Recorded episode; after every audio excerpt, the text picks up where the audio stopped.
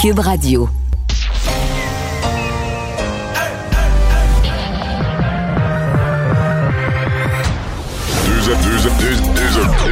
Deux animateurs cohérents, deux visions différentes. Une seule émission, pas comme les autres. Mario Dumont et Vincent Dessureault.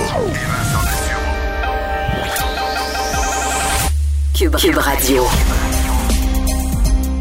Bonjour tout le monde, bienvenue à l'émission. Bon mardi. Une longue fin de semaine. Bonjour Vincent. Salut Mario. Et il a fait beau pour deux de ces 3 jours. Oui.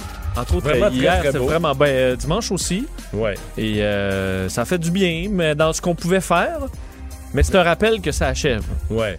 Ouais, mais je voyais tout le monde ramasser ses affaires. Tu sais, quand étant enfant, là. Oui. J'étais comme, tu simplifies les choses. C'est comme dans un concept que nous, on vit dans un pays où c'est moitié-moitié, là. Tu sais, les activités d'hiver, ben, tout ça, c'est la moitié de l'année. Oui. Puis l'autre moitié, c'est l'été, là, tu sais. Puis en vieillissant, on dirait que je compte ça avec toute finesse. Fait que là, en fin de semaine, tu sais, là, j'ai sorti la chaloupe de l'eau, sortir le bateau, on sort les activités d'été, là, on range, là, puis les chaises longues. Et là, t'en as pour longtemps. Ouais, tu dis, c'est pas 6 mois, là. C'est un bon 7 mois et demi que tout ça disparaît. Oui, et c'est parce que, OK, on a des longues transitions, hein. C'est ça, c'est interminable transition vers l'été, interminable transition vers l'hiver. Donc, c'est vrai que tu t'enlèves un 4-5 mois de sport d'hiver, un 4-5 mois de sport d'été. Ouais. Alors, il faudrait s'y faire, mais les cas sont en baisse. Oui, là, possiblement. On a un petit peu des petits signaux encourageants, quand même. Et je pense qu'on peut prendre le positif où il est, là. Alors, 815 cas aujourd'hui, et on a vu dans les derniers jours que ça semble être une baisse qui se tient. D'abord, la montée est arrêtée, parce qu'il y a un point où les experts nous disaient on s'en va vers des 2000 cas par jour. Là, au moins, on est sur un plateau, peut-être même en légère tendance à la baisse. On reprend cette discussion tantôt. Tout de suite, on rejoint Paul Larocque et 100% nouvelles. 15h30, c'est le moment de joindre Mario dans son studio de Cube Radio. Salut, Mario. Bonjour. Écoute, il y a quand même des nouvelles majeures, mais encore une fois, je ne sais pas pour toi, mais le Québec est replongé dans à peu près le film dramatique et horrible qu'on avait vécu il y a 2 printemps du côté de Granby, Mario, avec ce qui s'est passé du côté de Wendake. Là, maintenant, il y a 4 enquêtes en tout et pour tout là, qui auront lieu là, pour essayer de déterminer ce qui s'est passé, dont une, parce que tu as vu, là, Lionel Carmant qui a nommé un enquêteur externe pour regarder le travail de la DPJ. Comment tu as réagi, Mario, en apprenant qu'il y avait eu au moins 3 signalements entourant l'individu en question, le suspect, ou en tout cas au moins les 2 petits garçons qui ont été retrouvés assassinés? Ben Paul, quand on apprend la mort de ces 2 enfants-là, la première chose qu'on se dit, c'est encore. Puis quand on apprend que la DPJ était dans le dossier, on se dit encore, tu sais... C'est une autre fois, là. C'est des répétitions. Puis je le dis en sachant que c'est pas facile, le dossier des gens de la DPJ. Bon, quand on parle pour avoir discuté avec des gens qui y travaillent, là, encore récemment, ils disent, oui, mais tu sais, maintenant, on se fait prendre dans un dossier où ça tourne mal, tu sais, puis on a l'air d'avoir... Mais si à chaque fois qu'on a une menace... on enlevait les enfants à la famille ou on empêchait le contact, ce serait des milliers et des milliers et des milliers là, de parents qui ne verraient plus leurs enfants, là, qui ont eu une saute d'humeur. Fait qu'on gère ça, puis à un moment donné, l'irréparable survient. Donc, dans ce cas-ci, bon, qu'il y ait des enquêtes ou qu'il faut... Des fois, on se demande, 4 enquêtes, on vient qu'on se demande, c'est tellement d'enquêtes au Québec ou tellement de dédoublements d'enquêtes, on se demande, est-ce que c'est parce qu'on veut montrer qu'on en fait beaucoup? Là, est-ce que ça donne vraiment... Est-ce que ça, c'est vraiment une valeur ajoutée à chacune? Est-ce qu'on serait pas mieux de faire une... Bon, je comprends que dans ce cas-ci, il y a des enquêtes inévitables. Il y a une enquête, d'abord... Il y a un acte criminel qui a été commis. Donc, ça doit être enquêté comme tel pour aller devant les tribunaux. Il y a certainement le coroner qui va vouloir se pencher là-dessus parce que c'est au cœur de son mandat des décès qui surviennent comme ça inexpliqués. Mais après ça, t'as le rôle de la DPJ. Je pense que ça doit être regardé, ça aussi, ça doit être regardé à part. Mais là, sur le rôle de la DPJ, ma compréhension, c'est qu'il y a une espèce de double enquête, là aussi, à la commission. Puis il y a ce mandat spécial donné par le ministre. Mais Mario, tu as raison, parce que moi aussi, je connais des gens qui travaillent et qui ont travaillé longtemps à la DPJ. Et les gens, les travailleurs, les travailleuses sociaux sont des gens tellement dédiés. Moi, j'en connais là, qui donnaient, Mario, à peu près 20 % de leur salaire personnel à chaque semaine à des enfants parce que le système n'était pas capable de les aider. Puis des petits cadeaux ici et là et tout ça. Mais tu sais, le cœur à l'ouvrage, les employés l'ont, mais ça nous ramène au système en place, au manque de ressources également. Puis tu sais, on verra là, pour la suite, mais tu sais, ce qu'on entend, Mario, tu l'as entendu comme moi, question de problèmes de santé mentale dans le cas de l'accusé, puis tu sais, donc, lien avec des enfants, 3 signalements, tu sais, il y a quand même des signaux évidents qui n'ont pas été pris en compte suffisamment en temps, encore une fois. Oui, absolument.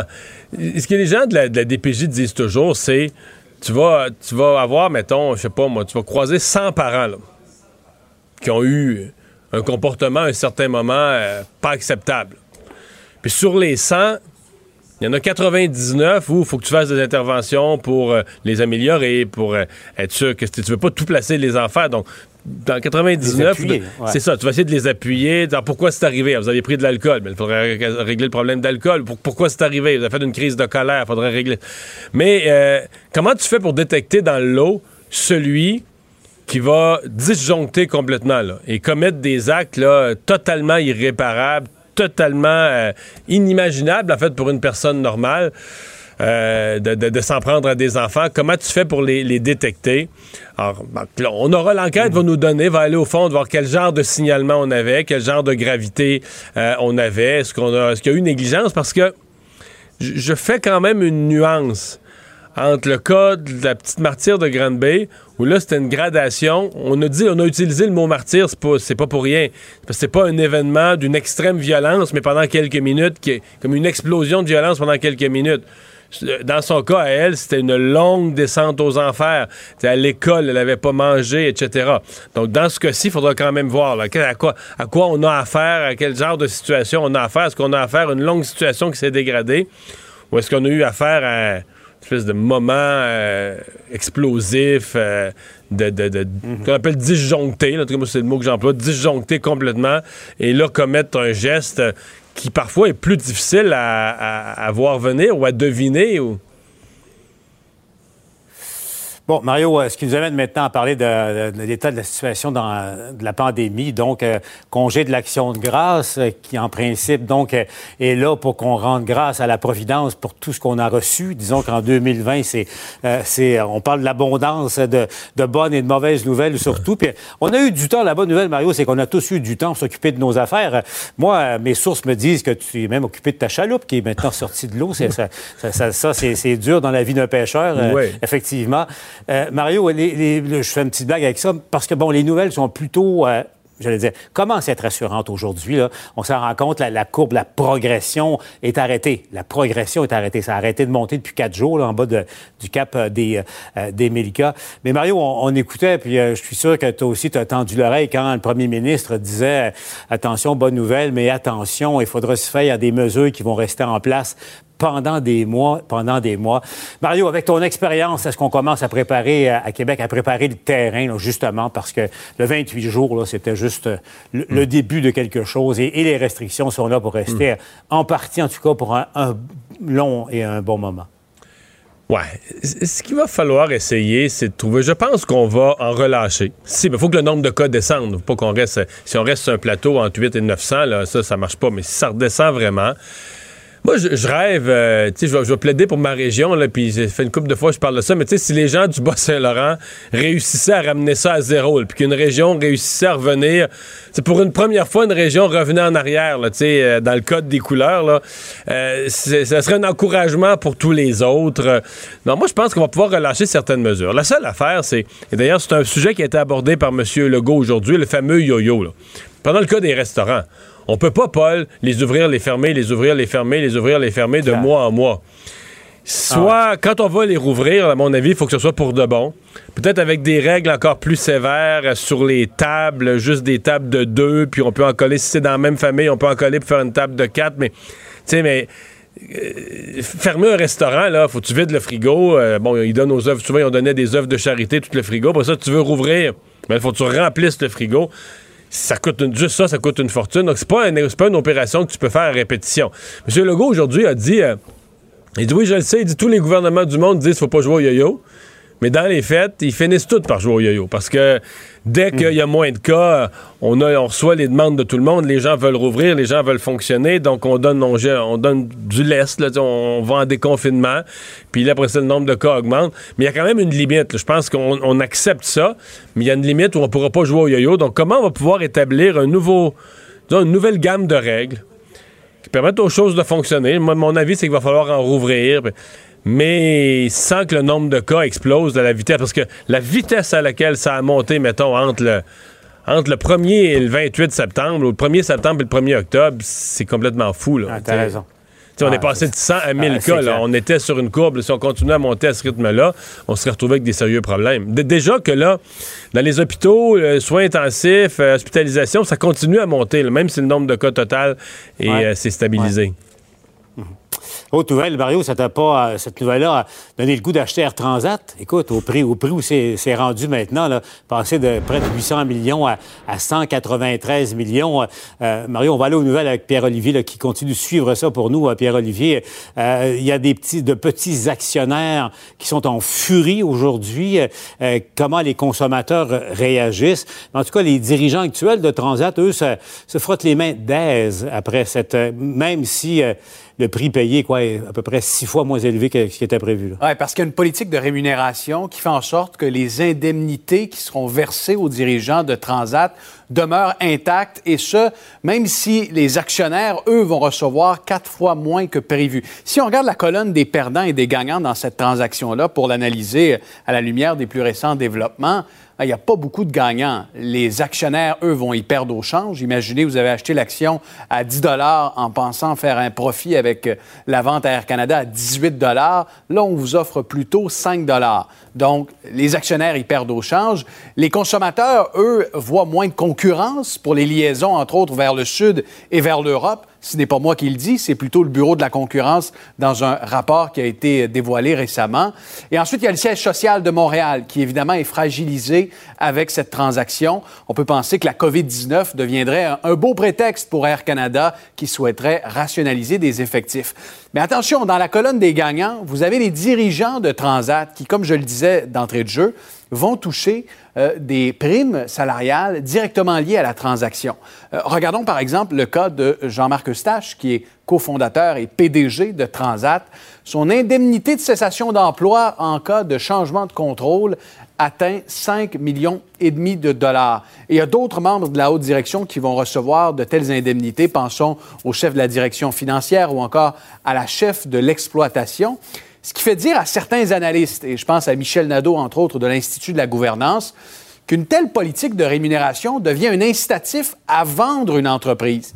Imaginez, vous êtes dans la peau de Jean-Marc Eustache, vous êtes à l'aube de la retraite. Est-ce que vous vendez votre entreprise et touchez une juteuse indemnité, ou encore vous prenez le risque de tenter de la relancer ou de la confier entre les mains d'un successeur ou d'une successeur? Évidemment, la réponse est facile à trouver.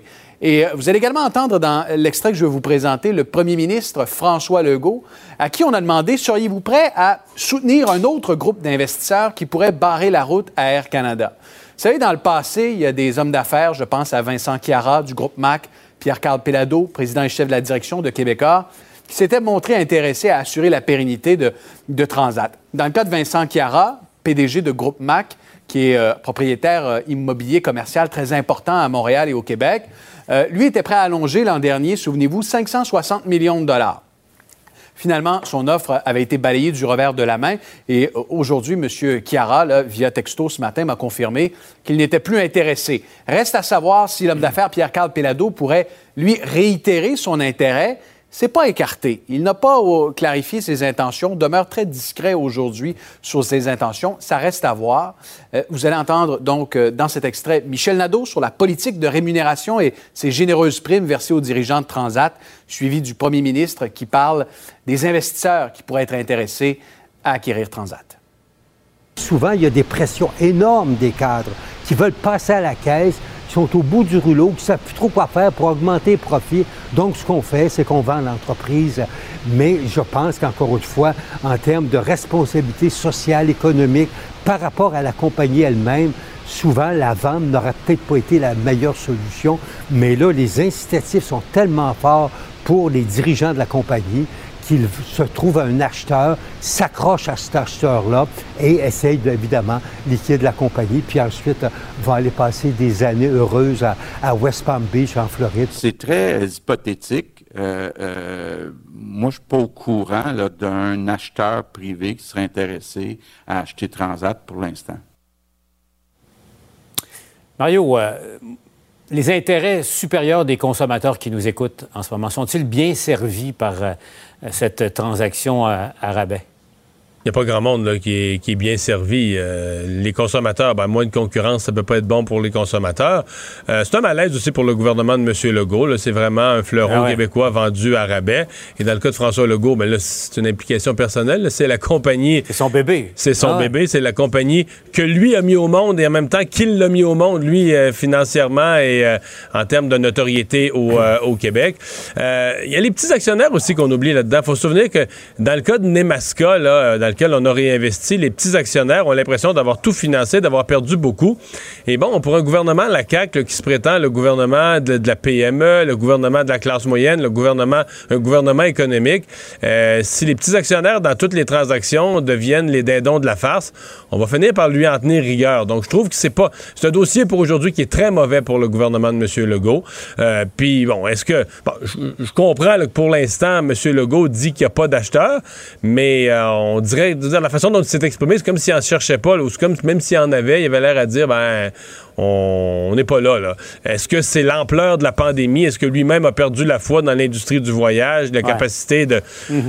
parce qu'on semble penser que quand tu additionnes le nombre d'avions au sol d'Air Canada, le nombre d'avions au sol d'Air Transat, le très, très, très faible volume que l'un et l'autre aujourd'hui ont de vols qui fonctionnent vraiment, là, qui sont dans les airs, est-ce que, même si on recommençait là, progressivement à voyager, je sais pas, l'été prochain, le printemps prochain, l'été prochain, il semble y avoir des sceptiques sur le fait que tous ces avions vont vraiment rouler à fond de train, comme c'était le cas avant la pandémie.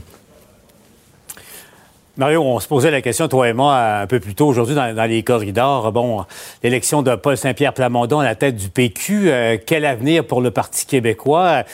C'est un candidat de l'extérieur, pas très connu, qui incarne la nouveauté. Ça pose la question de fond. Hein. Est-ce que les péquistes ont fait le bon choix? Quelle place reste-t-il au Parti québécois sur l'échiquier politique? Et quelle place Saint-Pierre Plamondon lui-même là, va pouvoir se donner dans ce jeu-là? C'est un choix plus risqué, là, mais tu sais, au football, quand tu perds par 14, faut que tu prennes un peu plus de risques aussi pour marquer des points. Et je pense que le Parti québécois, c'est un peu le choix qu'ils ont fait, là. Il faut qu'on essaye quelque chose. On peut pas... ce matin, je faisais une présentation durant mon émission depuis 1998, là, des résultats électoraux du Parti québécois. Depuis Lucien Bouchard, là. Depuis Lucien Bouchard, depuis 98. Donc, quand tu le mets sur un graphique, là, tu vois que ça s'en va pas dans la bonne direction. Ça s'en va en descendant pas à peu près. Là, il faut rebondir. Donc, on essaie quelque chose de neuf. Sauf que, à court terme, il y a un risque déjà pour l'unité du parti. Moi, il y a un certain fossé qui existe là, entre le caucus et Paul Saint-Pierre Plamondon. Alors, est-ce qu'il va régler ça, lui, en s'en mêlant plus, en étant proche du caucus, en participant beaucoup à leurs rencontres? Est-ce que c'est Véronique Hivon qui pourrait faire le pont entre les deux? D'abord, il faudra qu'on nomme un chef parlementaire. Lui, n'étant pas député, doit nommer un chef parlementaire. Donc, ça va être à surveiller là, dans les prochains jours. Mais dès demain, il commence à faire des annonces et des choix là-dessus. Donc, on va voir comment il joue ses cartes. Puis on va voir un peu comment aussi il place... Parce que quand tu veux faire des changements dans une organisation, rapidement, il faut que tu places des conditions de changement. Mais là, dans ce cas-ci, il marche sur un fil de fer. Parce qu'il faut que tu gardes de bonne humeur des gens dans le caucus qui, eux, sont pas dans l'atmosphère du changement. Là, eux, ils veulent continuer à fonctionner en caucus. Ils ont du travail à faire au Parlement. Alors, comment tu fais changer le parti sans faire peur à ceux qui sont déjà dans une position qui veulent pas trop de changement, sans casser les...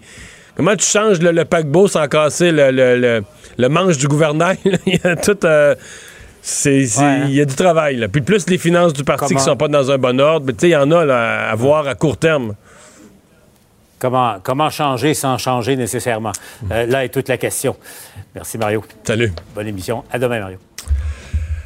Alors, Vincent, on a parlé de la baisse du nombre de cas. Il y a néanmoins des décisions du gouvernement, des régions supplémentaires, en fait, des régions qui avaient peu de cas, mais qui, même s'il y en a moins dans tout le Québec, il y en a un peu plus et qui changent de couleur. Oui, il faut dire que le gouvernement, M. Legault était loin d'être triomphant là, avec cette baisse de cas, encore très prudent, disant qu'on allait devoir voir cette tendance-là se poursuivre pour s'assurer vraiment que les chiffres se stabilisent et même baissent. Mais on dit oui, le chiffre au Québec s'améliore. Par contre, ça ne veut pas dire que c'est le cas par région, ce qui amène le gouvernement à amener de nouvelles zones rouges. Donc, dès vendredi, toute la Montérégie, centre du Québec, la capitale nationale, y compris Charlevoix. Puis quand vous dites capitale nationale, c'était déjà rouge, mais c'est qu'il y avait toujours des petits endroits. Ouais. Il restait effectivement Charlevoix. Donc, par endroit. Je pense qu'un des problèmes qu'on a, oui, il y a un petit peu plus de cas dans ces régions-là, mais je pense qu'aussi on se rend compte, c'est comme en Montérégie, là. Moi, j'entendais raconter en fin de semaine des gens qui disaient « Mais là, les gens de Chambly vont manger au restaurant Saint-Jean-sur-Richelieu, les gens de Saint-Hilaire vont manger au restaurant Saint-Hyacinthe. » Oui, parce qu'il y a des régions où tu te retrouves effectivement rapproché. Là. Et bon, le Saguenay-Lac-Saint-Jean, il faut dire que ça fait quand même quelques jours là, qu'on le surveille. Oui, parce quand la carte de couleur a été faite, le Saguenay-Lac-Saint-Jean, il y avait entre 0 et 2-3 cas par jour. Oui. Puis là, ils sont plus dans 10, 15, 20. Oui, hier, on était à 26, là, 11. Alors aujourd'hui, c'est un peu mieux. Il faut dire que le Saguenay-Lac-Saint-Jean bascule en orange. Alors, pas en rouge. Pas en rouge, c'est ça. Mais ce sera à surveiller. Et comme on le disait en début d'émission, on s'inquiétait de tomber là, à 1500, 2000 cas. Ça, François Legault a dit, on ne semble pas se diriger vers ça du tout avec les efforts qui commencent à porter fête au Québec. Je pense qu'on va fêter Noël. Tu penses? Oui, le Père Noël est interviewé présentement à RDI. Oui, mais c'est... Oui, j'ai déjà vu le directeur régional de la santé publique dans ce qu'il fait Québec solidaire à Gaspésie. Mais est-ce qu'il se fait pousser la barbe pour faire le Père Noël? Avec une barbe blanche, un manteau rouge, son capuchon. Mais ça se peut, je me dis... À chaque fois que je le vois, je me dis, ça se peut qu'il s'est voulu, là, peut-être pour la période des fêtes. Il se déguise ou... Mais j'avoue que là, j'avais pas vu avec son... Un manteau rouge, le capuchon. Il était un peu à Saint-Nicolas, là, aujourd'hui, le directeur de la santé publique. Donc, RDI qui est allé devant, qui déjà parle de Noël. Discute effectivement sur le Père Noël. À l'exclusivité, le Père Noël. Première entrevue qu'il donne cette année. Alors qu'on a vu le Dr Tam parler de l'Halloween, entre autres, dans les dernières heures, disant que ça pouvait être possible. Là, je sais pas si ça va... Je sais pas si tous les directeurs de santé publique étaient contents d'entendre Dr Tam. Ça va dépendre par endroit. On dit que c'est possible, là, dans la mesure on respecte, les gens portent le masque, on attend avant de manger les bonbons, alors on verra quelle sera la décision. On est encore à 2 semaines là, de l'événement. Bon, alors qu'on essaie, on demande aux gens de ne pas faire des rassemblements de 6 ou de 8 personnes dans la maison, là, un petit party de famille ou d'amis. Il y a eu un rassemblement, mais là, vraiment invraisemblable à Boisbriand. Oui, alors que certaines personnes vont se réunir à 3-4 puis se sentent très illégales, et bien, ils le sont, là. Il ne faut pas qu'il y ait de rassemblement. Mais là, à Boisbriand, dans la communauté assidique, vraiment en fin de semaine, on est ailleurs, là, avec un rassemblement d'environ 1000 personnes près d'une synagogue. Dans une communauté qui a eu plus que sa part de COVID, de la maladie, de l'hospitalisation, des problèmes. Dans la première vague, beaucoup de cas. Et ça a amené, en fait, c'est des citoyens qui ont été alertés en voyant l'immense file de véhicules là, qui se rendaient à la synagogue, à l'entrée de la communauté. En fait, en début de soirée samedi, on a appelé les policiers. La régie intermunicipale de police terrestre de Blainville a appelé la Sûreté du Québec en renfort, et ils ont décidé d'intervenir. En fait, il faut dire qu'à l'intérieur de la salle, on a le droit à 25 personnes. On était à autour de 400. Et ensuite, l'événement s'est porté à l'extérieur, où là, on était environ 1000 personnes. Les policiers sont donc intervenus. Une personne a été arrêtée pour voie de fait contre un agent de la paix. 16 constats d'infraction ont été remis. La mairesse se dit outrée de ce qu'elle a pu voir dans les dernières heures, disant qu'elle était déçue et mécontente qu'on allait intensifier les communications avec la communauté, ce que disait Marlène Cordato dans les dernières heures, et qu'on avait vraiment été déçus parce qu'on avait travaillé avec la communauté, dit-elle, dernièrement pour s'assurer que ça ne se reproduise pas. Il faudrait que c'est pas la première fois. La communauté qui a près 4000 personnes avait déjà fait la manchette pour justement la première vague. La dernière fois qu'on a parlé des problèmes à discipliner les Juifs assidiques, je pense que c'est ici ou c'était à LCN, non, c'est ici au micro que je racontais que les problèmes qu'ils ont en Israël. Israël qui a eu quand même beaucoup de cas, une gestion quand même serrée de la pandémie, les gens généralement disciplinés, mais là, t'es dans un pays où la religion juive est la religion la plus importante, c'est le moins qu'on peut se dire, et... ils savent pas quoi faire avec les acidiques, là, avec ce sous-groupe-là, parce que ils peuvent pas accepter de pas se rassembler, ils respectent pas les consignes. Là-bas aussi, ils ont eu des problèmes avec les forces de l'ordre, avec la police, donc c'est pas... C'est pas, même à l'intérieur de la religion juive puis d'un pays comme Israël, ils ont des problèmes. C'est ça. Puis ils ont pas... Parce qu'on a, je dis ça parce que quelqu'un qui dirait aujourd'hui les Juifs respectent pas les consignes, là, ça n'a pas d'allure de dire ça. Là, parce qu'à l'intérieur même de la religion juive, ils ont fait des démarches. Même les organismes représentants de la communauté juive ici, le printemps passé, a fait des démarches auprès des rabbins hassidiques pour dire là... Ça n'a pas d'allure. Là, tu comprends? Voyons, tout le monde respecte les règles. Vous voyez bien, il y a une pandémie. Puis... Parce qu'on verra dans les prochains jours, mais c'est vraiment pas exclu qu'il y ait une grosse éclosion. Là. Ben, à 1000 personnes. À 1000 personnes, ça peut aller vite. Ils ont pris tous les risques. Culture et société.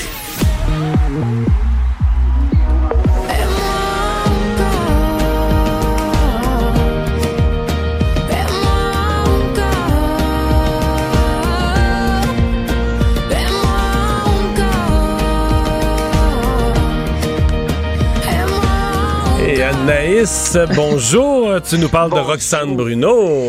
Écoutez, les gars, je vous parle, il me semble assez régulièrement de Roxane Bruno, cette artiste-là qui ne cesse d'arriver avec des nouveaux projets. Et il y a une nouvelle annonce, en fait, qui a été faite un peu plus tôt aujourd'hui. Roxane Bruno, qui déjà, est en nomination à la Disque pour Chanson de l'année avec ce que vous venez d'entendre, Moi encore. Premier extrait de son nouvel album qui sortira dans, comme elle le dit, je la cite, dans quelques dodos. Et elle vient tout juste d'annoncer une tournée qui se nommera Éphémère, parce qu'on parle de quelques dates dans des petites salles, évidemment. Ça va commencer au mois de décembre prochain. Et on y va pour une formule acoustique avec Mathieu Brisset, qui est son guitariste et réalisateur. Un peu comme ce que Marimé a fait durant les Francopholies. Là, j'ai l'impression que les artistes reviennent justement à cette formule-là débranchée, acoustique. Moi, j'aime tellement ça parce que souvent, on revisite justement des chansons. On porte plus attention même aux paroles qu'aux mélodies. Donc, vous pourrez voir Roxane Bruno, évidemment, là, tout dépend dans quelle zone vous êtes au Québec. Ce sera une immense salle pour accueillir quelques personnes seulement, mais sachez qu'elle sera en tournée dès décembre avec Éphémère.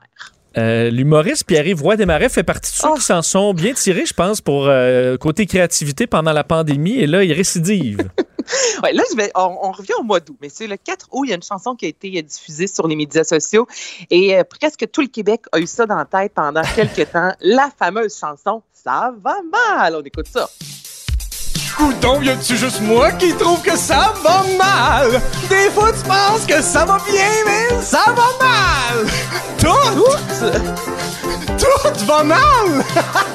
Non, on rit, mais ça va mal! Ça défoulait un peu, là. Ouais. Oh, ça défoulait. Puis, les gars, j'aimerais tellement vous dire que ça a mal vieilli, mais motadine, cette chanson-là est encore pas mal d'actualité après quelques mois. Et là, il a décidé de revenir avec la nouvelle chanson « Je dis merci ». On est dans une formule tout aussi farfelue. Ça sonne comme suit. Je dis merci pour les petits gestes qui ont l'air de rien de nos héros du quotidien. Je dis merci à la madame à l'épicerie qui marche en sens inverse puis qui dit « What? Excusez, cherche le bot de choix! » Je dis merci à ceux qui viennent de bord. C'est de même pendant 2 minutes, c'est con à souhait et délicieux en même temps. Il est toujours dans le même, c'est pas un studio en fait, là, dans un des bureaux de son appartement avec son petit micro avec un fil. Je veux dire, c'est la première chanson a fonctionné. On a gardé la même formule et j'ai l'impression que ça va fonctionner tout autant. Ça a été publié il y a moins de 22 heures de ça et déjà c'est des centaines de milliers de vues. Donc, c'est une bonne chanson. Ça pourrait être utilisé par M. Legault pour ses remerciements du jour. Oui. Quoi? C'est bon? Tant qu'ils ne fassent pas la même danse, parce que si... Ah, j'ai pas vu la danse, par exemple. Avec Michel Arruda au Maracas. Ah, on va laisser faire. Puis ils se brassent le papotin, là, des fois, de gauche à droite, un peu moins, je te dirais... c'est un peu moins bon pour un politicien, mais pour Pierre-Yves Roy-Desmarais, ça marche. Je sais que tu vas probablement parler aux principaux intéressés au cours des prochaines heures, nous présenter ça demain, mais à 14h, moi, j'étais sur l'Instagram de Charles LaFortune. Ben écoute, ça a tellement été une belle nouvelle. Ça a été animé aussi par une certaine Marie-Claude Barret. Donc, l'annonce a été faite. Ça fait quelques jours qu'on se fait, excusez-moi l'expression, mais vraiment teaser là, par les médias disant Sophie Prégent, Charles LaFortune ont une bonne nouvelle à vous annoncer et ça a été officiellement annoncé aujourd'hui. Donc, ils créent la Fondation Autiste et Majeur qui a pour mission, on veut améliorer la qualité de vie et l'intégration des jeunes autistes, en fait, qui ont, ben je dis des jeunes, qui ont plus de 21 ans. Et c'est ce que Sophie Prégent a dit aujourd'hui à maintes reprises en conférence de presse, disant, c'est pas qu'il n'y a aucune ressource, mais en bas de 21 ans, c'est beaucoup plus facile d'être accompagné lorsque nos enfants passent le cap du 21 ans. Et on le voit d'ailleurs avec la deuxième saison de Autistes maintenant majeurs, à quel point c'est beaucoup plus difficile. Donc, on veut vraiment aider ces personnes-là à intégrer au niveau professionnel, au milieu du travail, à donner un répit à leur famille via des centres de jour. Il y a déjà $1 million qui ont été, je dirais, amassés. En fait, c'est la compagnie, la Fondation Saint-Hubert qui a remis $1 million. Donc, ça augure très, très bien. Et comme tu dis, Mario, c'est sûr que je vais vouloir parler à Sophie Prégent, Charles LaFortune, là, d'ici demain, mais ça vaut la peine d'en parler là parce que c'est une belle nouvelle, puis des belles nouvelles dans ce temps-ci. Mais moi, je cherche sur le conseil d'administration de la Fondation. Donc, moi, j'ai regardé l'annonce, là, mais j'ai rien appris. Mais ce que je trouve intéressant, c'est quand même beaucoup de fondations. Mais là, on arrive vraiment dans quelque chose où il y avait un vrai vide, là, tu sais, pour les personnes avec ce genre de besoins-là. Il y en a beaucoup pour les enfants, là, tu sais, c'est souvent le cas, on pense aux enfants, mais dans le cas de personnes qui vivent avec ces limitations-là, et pour les parents aussi, souvent, là, tu tombes dans le vide à 18 ans ou 21 ans, là, mais avec les différentes définitions de la majorité ou la fin des programmes, ou dans le cas de 18 ans, c'est la fin de ce qui est scolarisation, etc. Donc, on vient vraiment rentrer dans un vide.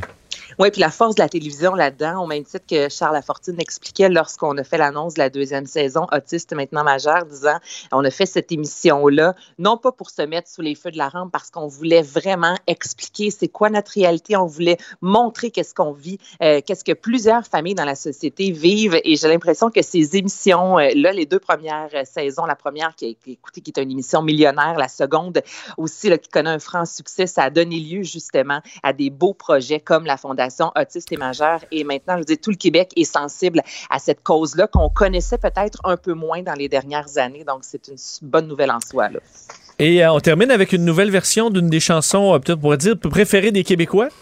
Ben écoute, le blues du businessman. Donc, c'est Alexandre Dacosta, qui est le directeur artistique et chef attitré de l'Orchestre symphonique de Longueuil, qui, avec plusieurs musiciens, avec 25 artistes, ont décidé d'enregistrer le blues du businessman. Sachez que personne n'a été payé. Le but de cette chanson-là, c'est pas d'amasser des sous. Il n'y a pas de campagne derrière. On a vraiment juste voulu là être une belle gang d'artistes ensemble qui en arrachent, qui en ont arraché et qui savent qu'ils vont encore en arracher dans les prochaines semaines, voire prochains mois, et qui ont juste eu envie de donner une grosse dose d'amour, en fait, de rappeler aux gens à quel point c'est important, la musique, que le milieu des arts est important. Et par moments, c'est sûr, la question, si on compare notre métier à d'autres métiers, je comprends qu'on ne sauve pas des vies, mais on peut aider justement au bonheur de plusieurs Québécois, plusieurs Québécoises. Donc, je vous fais entendre, il y a entre autres Joe Beaucamp, Brigitte Boisjoli, Marie-Michel Desrosiers, Mario Pelchat, Bruno Pelletier. Mais ils sont des artistes, eux, là. Comment ils peuvent chanter « J'aurais voulu être un artiste » ?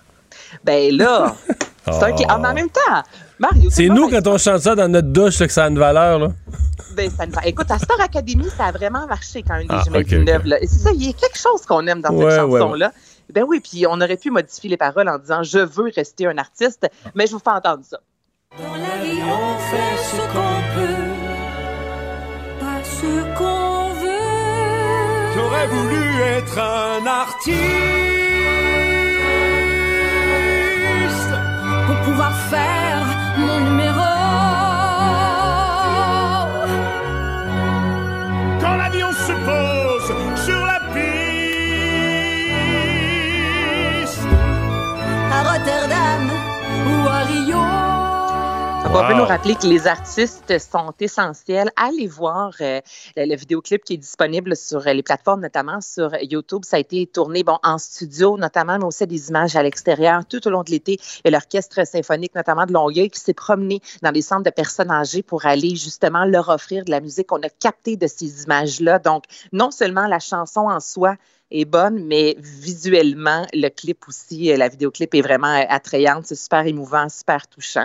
Donc, le blues du businessman, reprise de je ne sais plus combien, mais version 2020. Merci Anaïs. Ça fait plaisir, au revoir. Mario Dumont et Vincent Dessureault. Joignez-vous à la discussion. Appelez ou textez le 187 Cube Radio 1877-827-2346. Alors Vincent, une autre tragédie, encore une fois, le rôle de la DPJ qui est remise en cause. Ça s'est passé à Wendake durant le week-end. Oui, et le gouvernement Legault qui lance une enquête externe au sujet de la DPJ de la capitale nationale après ce drame qui a ébranlé encore une fois tout le Québec. Là, des garçons de 2 et 5 ans retrouvés sans vie dans la communauté Huron-Wendat, là, près de Québec, dans la nuit de samedi à dimanche. Alors, on le dit là, du côté du cabinet du ministre délégué à la Santé et Services sociaux, la personne désignée aura pour mandat d'évaluer si tous les processus ont été rigoureusement suivis et rapporter ses conclusions au ministre Lionel Carmant, rapport qui est attendu pour le 5 décembre 2020. Il faut dire dans une succession de dossiers dont on parle beaucoup concernant la DPJ. On va discuter de ça avec Michel Goyette, elle est présidente de l'Ordre professionnel des criminologues du Québec. Bonjour Mme Goyette. Bonjour M. Dumont. Évidemment, il faut être prudent parce que dans ce cas-ci, on a très peu des faits. Là. On sait que 2 enfants sont décédés, mais sauf que bon, on a 3 signalements à la DPJ qui auraient été en lien avec la sécurité des enfants. Ce sont des thèmes que vous avez abordés dans votre participation à la commission là, de Régine Laurent, à la commission qui est en cours pour étudier la DPJ. Absolument, oui, tout à fait. Puis, allez-y. Ouais, non, allez-y. Alors, si je peux élaborer, en fait, je commenterai évidemment pas la situation de la fin de semaine. Ce sont des situations d'une extrême tristesse. Il n'y a pas de drame pire que perdre des enfants. On en est bien conscient et ce sont des situations qui ne devraient pas arriver. Malheureusement, ça arrive et ce qu'on a à faire comme travail, c'est de réduire le risque au maximum. Le risque zéro n'arrivera jamais, mais tout ce qui peut être fait pour le réduire au maximum devrait être fait. Alors, nous, on a fait un certain nombre de recommandations à la Commission Laurent au mois de février dernier. Peut-être avant d'expliquer nos recommandations, je pourrais mentionner, parce que des gens pourraient se dire « Qu'est-ce que les criminologues font là-dedans? » C'est une question qu'on s'est souvent posée. Écoutez, je pense que depuis la loi sur la protection de la jeunesse en 1979, il y a toujours eu des criminologues qui ont travaillé en protection de la jeunesse parce que notre formation de criminologue nous prépare très bien à travailler, évidemment, avec des gens qui commettent des délits, mais aussi... Et ça, c'est moins connu avec des victimes. Et souvent, dans le cas d'enfants maltraités, on parle de victimes. Alors, on a développé au fil des années une grande expertise au niveau de la protection de la jeunesse. Et c'est pour ça que lorsque la Commission Laurent a été mise en place, on s'est empressé de travailler avec certains de nos membres pour proposer un certain nombre de recommandations. Alors, je vais les résumer, si vous me permettez. Oui, allez-y. Je pense que ça s'applique dans la situation peut-être actuelle. Tout d'abord, la question de la première ligne forte. Ce qu'on veut dire par là, c'est que, dans le fond, tout ce qui peut être fait en prévention pour éviter de tels drames, c'est ce qu'il faut rechercher à tout prix. Je ne connais pas la situation particulière dont on parle, mais ce que j'en ai lu à travers les journaux, les informations que j'ai pu glaner, on parle d'une situation où potentiellement la personne en cause avait des problèmes de santé mentale. Je pense que tout le monde sait au Québec comment c'est difficile d'obtenir des services en santé mentale. Je lisais un peu les commentaires de l'ancien chef de la nation de Wendake qui mentionnait que particulièrement, peut-être encore plus, dans certaines communautés autochtones, c'est encore plus difficile. Donc, ça, c'est clair qu'il faut une première ligne forte pour soutenir les gens qui vivent des difficultés, que ce soit parce que les enfants ont des problèmes de développement, que ce soit parce qu'ils ont des problèmes de comportement, que ce soit parce que les parents ont des problèmes de consommation, de santé mentale, il y a quelque chose à faire avant de signaler à la DPJ. Il y a toute la question de ligne de service forte. Dans ce cas-ci, on parle de 3 signalements, mais pour avoir déjà parlé avec des gens qui travaillent à la DPJ, évidemment, ils nous parlent de leurs limites, c'est-à-dire qu'ils peuvent pas à chaque fois qu'il y a un signalement... un signalement arrive. Bon, mettons, on constate qu'il y a quelque chose qui marche pas, il y a vraiment un problème. Mais on peut pas, à chaque fois qu'un problème existe, couper le lien entre ce parent-là, le parent concerné, ou le membre de famille, ou la personne concernée, et les enfants. Je veux dire, à partir du moment où on a un signalement, on regarde la situation, des fois on a besoin d'aide, il y a différentes façons d'agir. Et ce qu'on va dire, c'est que c'est pas toujours facile, tu sais, sur, mettons, sur un nombre X de personnes là, qui vont avoir des problèmes avec les enfants, etc. C'est pas nécessairement facile de déterminer, bon, lesquels vont se corriger, lesquels vont aller chercher de l'aide, et lequel sur 100 ou sur 1000, lequel va disjoncter, péter les plombs, perdre contact avec la réalité et commettre des gestes irréparables. Et c'est ça un peu la difficulté des gens de la DPJ qui ont des grands nombres de cas, des signalements sur plein d'enfants, des négligences de toutes sortes, ou des gestes qui ont été posés, ou des gens qui ont crié, ou peu importe.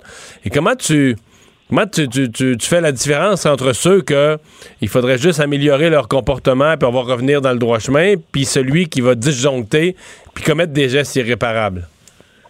Je pense que vous touchez, M. Dumont, vraiment l'essence de la gestion du risque, qui est le travail quotidien que les intervenants à la DPJ doivent faire. Et malheureusement, les boules de cristal n'existent pas. Donc, quand on travaille à la réception des signalements au niveau de la DPJ, on reçoit une information et cette information-là, on doit être en mesure de capter le degré de dangerosité. Mais c'est beaucoup en lien avec l'information qu'on reçoit. Juste pour vous donner une idée, cette année, il y a 818 000 signalements au Québec qui ont été faits. Ouais. Donc, c'est beaucoup par jour. Là. Je suis pas capable de vous dire exactement combien par jour, mais c'est beaucoup par jour. Puis dans ces situations-là, il faut que les personnes au bout du fil soient capables de juger, premièrement, est-ce que c'est un signalement qui devrait être retenu, et s'il devait être retenu, quel est le degré d'urgence. Alors, une des recommandations que nous, on faisait, puis je veux pas que ce soit perçu comme un blâme ou comme un jugement sur le travail qui a pu être fait dans cette situation-là ou dans n'importe quelle autre situation, mais une des recommandations que nous, on faisait, c'est peut-être aussi de professionnaliser cette fonction-là de réception des signalements, parce que l'évaluation des signalements, c'est quelque chose qui exige d'avoir un diplôme universitaire et d'avoir des membres d'un ordre professionnel. Mais on pense, nous, que à la réception des signalements, le degré de complexité est peut-être encore même plus grand parce qu'on a moins d'informations pour prendre une décision et c'est directement la porte d'entrée. Alors ça, c'est une des recommandations qu'on faisait. Mais on est bien conscient que c'est pas nécessairement ça qui va régler tous les problèmes, mais on disait que ça nous donne peut-être une garantie supplémentaire au niveau de la gestion du risque. Alors, c'est une autre des recommandations qu'on faisait. Vous avez fait ces recommandations à la Commission Laurent. Ça fait déjà quelques mois là, que ces consultations ont eu lieu. On doit avoir le rapport dans quelques semaines. C'est tout proche. Je pense que c'est novembre. Mm-hmm. Ouais. Avez-vous confiance? Avez-vous la foi là, qu'on va réformer la DPJ, améliorer ce genre de processus-là? Bon, on dit toujours qu'il faudrait plus que ça arrive, mais au moins que ça arrive moins, qu'on en prévienne davantage. Parce que là, je pense que la population est dans le sentiment là, que les histoires semblables se répètent à intervalles réguliers. Oui, effectivement. Mais moi, j'ai très confiance. Premièrement, il faut savoir, effectivement, la Commission Laurent va déposer son rapport au mois de novembre. Mais la Commission Laurent n'a pas attendu pour déjà faire un certain nombre de recommandations au ministre. Dès le mois de décembre, ils ont fait des recommandations, puis je pense qu'il y a déjà des choses qui sont en place. Par exemple, ils ont recommandé un financement accru des organismes qui travaillent au développement des tout-petits. Ils ont recommandé que le programme qu'on appelle CIP, là, qui est le suivi au niveau de la périnatalité, qu'il soit élargi à toute la province, qu'on ait des stratégies de reaching out pour les parents vulnérables, pour des places en CPE. Alors, je vous en donne quelques-unes, là, mais c'est déjà des recommandations qui ont été faites par la Commission Laurent qui sont de nature à améliorer les choses. Et moi, j'ai très confiance. Écoutez, ils ont reçu énormément de mémoires et de rapports. Ouais. Et je pense qu'il y a beaucoup de recommandations qui allaient dans le même sens que les nôtres. Par exemple, le renforcement de la première ligne. Par exemple, aussi, toute la question des conditions d'application de la loi. Pour y avoir travaillé moi-même pendant des années, La protection de la jeunesse, c'est un exercice très, très, très difficile au niveau de la gestion du risque. Ça prend beaucoup de formation, ça prend beaucoup de soutien, ça prend du temps. Faut être capable d'avoir du temps pour rencontrer les gens, pour rencontrer les enfants, pour s'assurer qu'on les protège effectivement. Alors, je pense que la Commission Laurent a reçu beaucoup de ce type de recommandations-là, et moi, j'ai bon espoir que les recommandations vont être très pertinentes. Maintenant, ça va être une question d'application. Puis, évidemment, il y a toutes les considérations budgétaires là, qui rentrent en ligne de compte. Mais moi, j'entends du ministre Carmant, j'entends du premier ministre aussi à quel point l'enjeu de la protection de la jeunesse, c'est un enjeu important pour ce gouvernement-là. Alors oui, nous, on a très bon espoir et c'est malheureux qu'il doive arriver des drames pour qu'il y ait ces réflexions-là en profondeur qui se fassent. Mais au moins, on pourra se dire que on va pouvoir améliorer les choses. En tout cas, nous, de notre côté, on est très optimiste par rapport à tout ça. Madame Goyette, merci beaucoup de nous avoir parlé.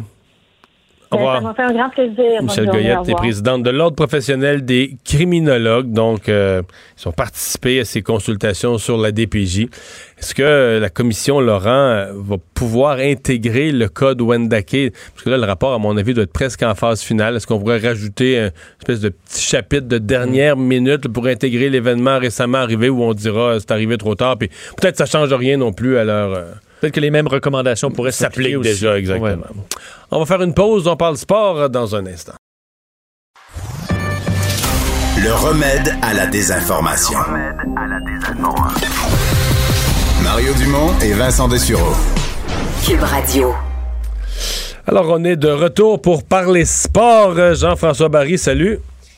Hey, bonjour messieurs, bon début de semaine. Et là, on n'a pas de hockey, on n'en aura pas avant quelques semaines, mais là, on parle du Canadien parce qu'on est quand même, depuis le repêchage, dans une phase là, de reconstruction importante, mais une grosse signature durant la fin de semaine. Oui, Tyler Toffoli, grosse signature. Ça te plaît? Pardon? Ça te plaît? Ça me plaît énormément. Énormément? Wow! Non, mais vraiment, c'est un joueur, premièrement, il arrive avec l'expérience de la Coupe Stanley. C'est un gars qui est un marqueur régulier là, de entre 20 et 30 buts.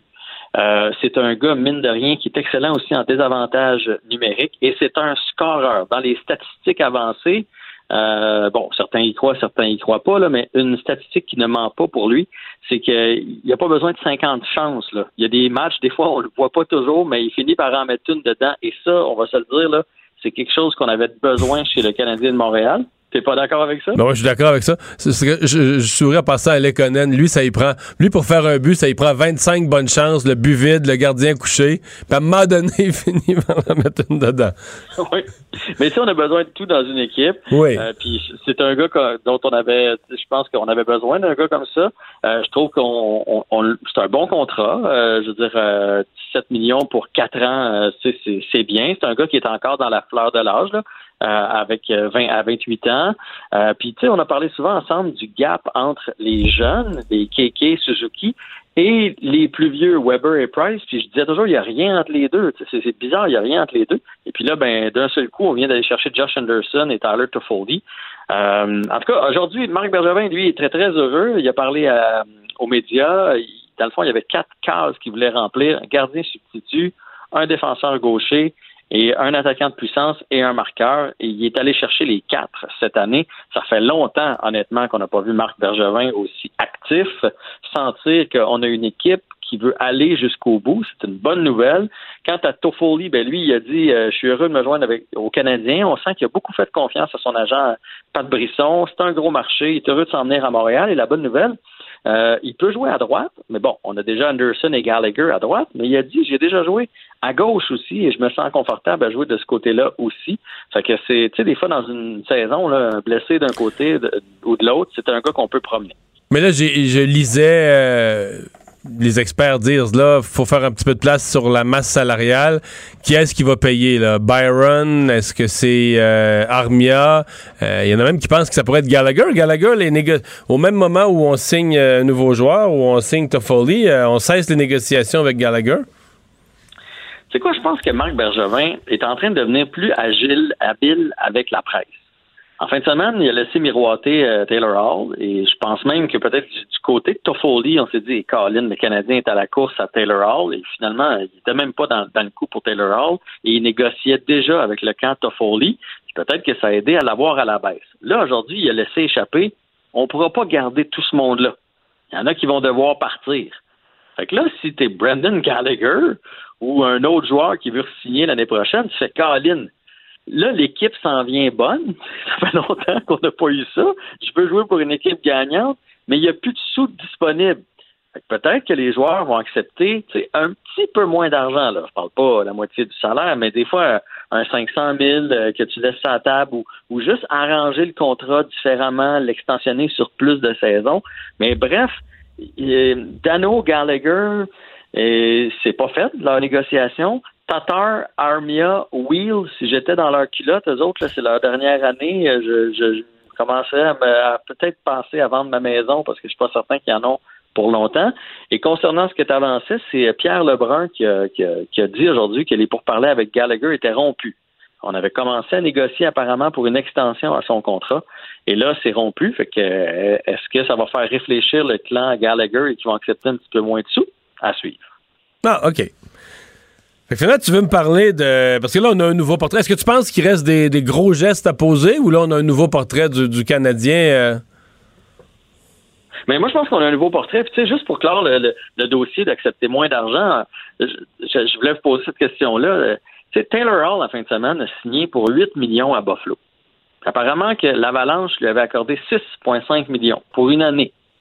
Puis, bizarrement, il a choisi d'aller avec les Sabres.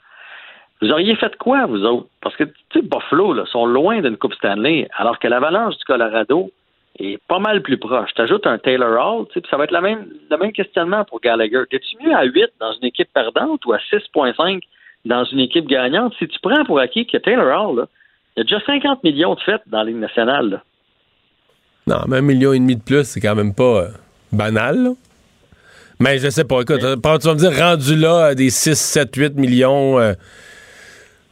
Est-ce que tu veux... Ça dépend. Je pense que les joueurs sont pas tous pareils. Là. Puis il y a une question d'âge aussi. Là. Taylor, il est quand même pas vieux. Quoi, il y a 26, 27, 28? Non, il y a 30 ans, Taylor. Il y a 30 ans? Oh, les années passent. Ouais, là, peut-être qu'à 30, tu penses plus que si je veux toucher à la coupe, il va falloir que j'y pense. Là. Hein? Parce que, tu sais, il y a 50 millions. Là. Fait qu'à la fin de cette année, il va en avoir fait 58 ou 56,5. Mais moi, je me dis, pour 1,5 million rendu là, honnêtement, c'est de l'argent en tabarnouche, là. Tes enfants puis tes petits-enfants en manqueront jamais, là, rendu là. Fait que moi, je serais allé pour la Coupe Stanley. Enfin. Là, ce que je voulais faire, c'est essayer de te convaincre. Parce que je sais, dans les dernières semaines, je trouve que le Canadien s'en va dans la bonne direction. Ça fait longtemps qu'on n'a pas vu ça. Puis, je sentais que je réussissais pas à te convaincre. Puis là, avec les... Mais là, j'ai un petit peu de foi, là. Je veux dire, le Canadien, à mon avis, est l'équipe qui s'est le plus améliorée depuis la fin des séries éliminatoires. On sait que l'année prochaine, par rapport à l'année passée, Keke et Suzuki vont être meilleurs. On est d'accord avec ça? Oui. Romanov devrait être une belle carte cachée qui va arriver sur notre troisième paire de défenseurs. Autre bon coup. On ajoute Edmondson, donc un grand de 6 pieds 4 à la défense. Allen dans le filet pour seconder Price. Puis deux attaquants, Anderson et Toffoli, en échange, tout ce qu'on a perdu, c'est Domi. Fait que je pense vraiment qu'on a un meilleur portrait. Pour te dire à quel point on a un meilleur portrait, dans les dernières années, là, on disait peut-être que Cofield va arriver, peut-être. Là, présentement, il n'y a même pas de place. Mettons que Cofield avait un bon camp. Il n'y a même pas de place pour lui. On disait Dano, hein, il n'est pas sûr de vouloir accepter un rôle défensif. Bien là, il va peut-être devoir l'accepter parce qu'honnêtement, puis sûr qu'il est top 6, là, Philippe Danault, là, il descend tranquillement. Là, avant, on le mettait des fois en avantage numérique. Là, il y a une chose qui est sûre, là, on n'a plus besoin de lui en avantage numérique, Philippe Danault. Fait que le Canadien s'est vraiment amélioré. Et par rapport aux autres équipes de la conférence, c'est parce que c'est toujours ça qu'on regarde. Tampa Bay toujours en avant. Ça, je pense qu'on va s'entendre là-dessus. Mais ils ont gagné la coupe il y a 2 semaines. Fait que, oui. Ouais. Fait que, bon. Toronto, ça commence à être jouable. Les Bruins vieillissent. On n'est pas sûr de ce qui va arriver avec Chiara. Ils viennent de perdre probablement leur meilleur défenseur en Torrey Krug. Bergeron aussi vieillit. C'est pas une équipe qui s'en... On ne sait pas trop avec Rask, là, la manière que ça s'est passé dans la bulle. Je pense pas que c'est une équipe qui s'en va vers le haut. La Floride, sont en train de liquider des joueurs. Ben de la misère à croire qu'ils vont s'améliorer. Les Blue Jackets ne se sont pas améliorés non plus. Les Islanders ont stagné, puis les Penguins de Pittsburgh aussi ont de la misère à s'améliorer. Ils viennent de perdre un de leurs deux gardiens. L'équipe est vieillissante, fait que il me semble que vraiment le Canadien est en bonne position. Je ne dis pas qu'ils vont gagner la Coupe Stanley, là, mais est en bonne position pour se classer, disons, aisément en série, là, en étant 5e, 6e, peut-être même 7e, mais en économisant Price dans les derniers 1000.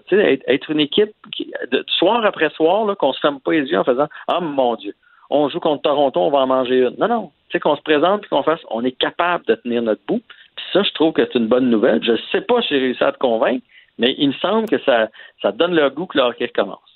Bon. Ben non, c'est encourageant. On veut avoir une bonne équipe. Au moins être compétitif. Tu gagnes pas tous les soirs, mais... Je veux dire, être éliminé, au jour de l'an cette année, la saison sera pas commencée au jour de l'an, là. Qu'est-ce qui va arriver avec cette saison-là? Ça reste un mystère pour moi, là. Ça, c'est le plus gros doute. Puis aujourd'hui, tu vois, je lisais un blog justement là-dessus, parce qu'il y en a. Il y a toujours des gens pour voir le côté négatif d'une transaction. Puis tu vois, je lisais justement un blog où ça disait que peut-être Marc Bergevin avait choisi la mauvaise saison pour y aller all-in. Parce qu'il n'y en aura peut-être pas de saison ou ça va peut-être être une demi-saison et il ne faut pas oublier qu'il y a des joueurs là-dedans qu'on va probablement perdre l'an prochain au repêchage de Seattle. Parce que le Canadien a le droit de conserver seulement un gardien. On sait que ça va être Price. Je pense que c'est deux défenseurs. Romanov ne fera pas partie de ça parce qu'il est trop jeune. Donc, ça va être Weber et Petrie. Donc, Chariot ou Edmondson pourraient s'en aller du côté de Seattle. Et c'est 7 attaquants que le Canadien a le droit de garder. Donc, encore là, il y a peut-être des attaquants qu'on vient d'aller chercher, qu'on ne pourra même pas garder, ou certains qu'on a avec l'équipe, qu'on va perdre. Mais à un moment donné, il faut penser, il me semble que le Canadien, ça fait des années qu'on pense toujours à plus tard. Là, on peut-tu se réjouir et avoir hâte que la saison commence et penser que soir après soir, on peut gagner notre partie? Puis le Canadien va avoir 3 trios bien balancés. L'attaque va pouvoir venir de partout. Non, on n'a toujours pas de super vedette. Là, on n'a pas un Connor McDavid ou quelque chose comme ça. Mais vraiment, chaque trio va être menaçant. Il peut nous arriver une blessure sans qu'on pense que c'est la catastrophe. T'sais, dans les autres années, là, il arrivait une blessure, puis à chaque fois, c'était comme « Oh mon Dieu, on va faire venir quelqu'un de Laval, puis on va espérer qu'il remplisse le rôle, puis en comité, on va y arriver. » Là, non, là, il peut se blesser un ailier, il peut se blesser un centre. Puis il y en a d'autres pour prendre le relais. Puis ça, c'est une Moses de bonne nouvelle. Ben, voilà de l'optimisme. On va essayer d'être aussi optimiste sur le fait qu'il y aura une saison en bonne et due forme et que ces joueurs vont pouvoir performer. Et merci beaucoup, Jean-François. À demain. Salut, Mario. Salut. Mario Dumont, un vent d'air frais. Pas étonnant que la politique soit sa deuxième nature. Vous écoutez Mario Dumont et Vincent Dessureault. Ouais, Vincent, on a eu beaucoup de questionnements ces dernières semaines sur la proportion énorme de cas au Canada qui provenaient du Québec, de cas de COVID. C'est peut-être en train de se replacer, là, les chiffres qui baissent au Québec, ça a l'air à monter un peu partout ailleurs au Canada. Oui, la tendance qui est vraiment de stabilisation et même de baisse au Québec, on ne la voit pas dans les autres provinces au Canada présentement. On le voit d'ailleurs, l'Ontario, les chiffres sont sur le point de s'équilibrer là, entre le Québec et l'Ontario. On était à 746 cas détectés hier, 807 dimanche, donc alors qu'on était à 815 ici au Québec. Pour l'Ontario, c'est exceptionnel, le 800 cas, eux, ont atteint 800 seulement 3 fois depuis le début de la pandémie, alors que nous, on a été longtemps dans le 1000 au Québec pendant la première vague. On l'a fait plusieurs jours dans les dernières semaines. Donc, l'Ontario impose une certaine forme de confinement aussi dans les restaurants et autres, là, annuler les fermetures. Le Manitoba a eu son record les derniers jours. Absolument. D'ailleurs, le Manitoba, on s'inquiète là-bas parce que c'est 124 infections. Donc, mardi, un décès. Ça peut paraître petit, mais c'est pas la même population non plus, là. Alors, au niveau du taux d'infection par habitant, on est rendu dans les plus hauts taux au Canada, au Manitoba, et entre autres, on s'inquiète chez les responsables de santé publique que ce qui a causé cette montée-là, c'est que les gens avec des symptômes se promènent dans les événements publics, au restaurant. Alors, il n'y a pas cette conscience-là de dire au moins quand tu as des symptômes, tu restes chez vous. Alors ça, va falloir vraiment que ça se règle au Manitoba, alors que les chiffres en Alberta sont en montée quand même importante aussi en Colombie-Britannique. Eux, ils sortent même pas tous les jours. Hein. Non, et je voyais que c'est critiqué. Là. Alors, on attend... Les points de presse sont en cours là, en Alberta et en Colombie-Britannique. On donne des chiffres aux 3-4 jours. Je voyais plusieurs résidents qui disaient « Vous ne pouvez pas faire comme les autres provinces puis le donner quotidiennement, surtout dans une phase de montée comme en Alberta particulièrement. » Donc, est-ce que les autres provinces, en termes de taux d'infection, vont rejoindre le Québec dans les prochains jours? Ben, c'est possible si on suit les courbes actuelles. Et le fait que le Québec se soit en baisse, encore là, si ça tient. Bon, ben on va surveiller ça. Parle-moi de la... Le procès Gilbert-Rozon. Oui, le procès Gilbert-Rozon, exactement. Évidemment, c'est un dossier qui est extrêmement suivi aujourd'hui, alors que son procès se poursuivait ce matin au Palais de justice de Montréal et pour la journée. Gilbert-Rozon, où on a pu entendre la plaignante aujourd'hui raconter comment Gilbert-Rozon se serait jeté sur elle pour tenter de l'embrasser et de la violer quelques heures plus tard. C'est ce qu'elle est allée raconter, alors qu'on sait qu'il est accusé de viol, des faits remontant à 1980 à Saint-Sauveur. On sait qu'on avait parlé de 1979. Au début, ça a été changé pour 1980. Femme dont l'identité est protégée, là, qui travaillait comme technicienne pour une station de radio quand elle a rencontré Rozon, est allée rencontrer que les deux s'étaient croisés, avaient socialisé, s'en était découlé une invitation pour sortir un soir, que ça s'était déroulé de façon neutre et plutôt que la ramener chez elle, Rozon lui aurait demandé de faire un détour pour chercher des papiers chez sa secrétaire qui habitait non loin de là. Et c'est à ce moment-là qu'il se serait jeté sur elle pour l'embrasser. Il dit « J'y réagis, il y a eu un tiraillement, on s'est retrouvé au sol, un bouton de ma chemise a foutu le camp, il a relevé ma jupe, je me suis débattu, je lui ai dit d'arrêter. » Ensuite, se disant trop fatigué pour aller la porter chez elle, elle lui aurait dit de dormir sur place dans un lit. Et là, c'est là qu'elle raconte qu'elle se serait couchée et se serait réveillée avec Rozon sur elle en train de la violer. Alors, c'est des détails comme ça qu'elle est allée raconter. Contre-interrogé par la suite, on est allé lui poser toutes sortes de questions sur ses souvenirs. Évidemment, on essaie de trouver des éléments discordants. L'avocate donc de Rozon qui a confronté sur certains mots, sur des paroles exactes qui ont été dites à ce moment-là. On sait que la plaignante ne fait pas partie du groupe des courageuses, là, un groupe qui poursuit Rozon au civil. La comédienne Patricia Tulane qui représente les courageuses était présente d'ailleurs au procès aujourd'hui. Alors qu'on sait Rozon avait dans les derniers jours a intenté une poursuite en diffamation de 450 000 $ contre Julie Snyder et Penelope McQuaid reliés à des propos qu'ils ont tenus la semaine dernière, il y a 3 semaines à la station de télé Nouveau. Alors, dossier qui va être à suivre. Manifestation d'hôteliers à Québec. Oui, vraiment. Et quand même, on en parlait depuis quelques semaines de la situation des hôteliers qui, eux, se retrouvent à pouvoir rester ouverts, mais qui n'ont pas de clients.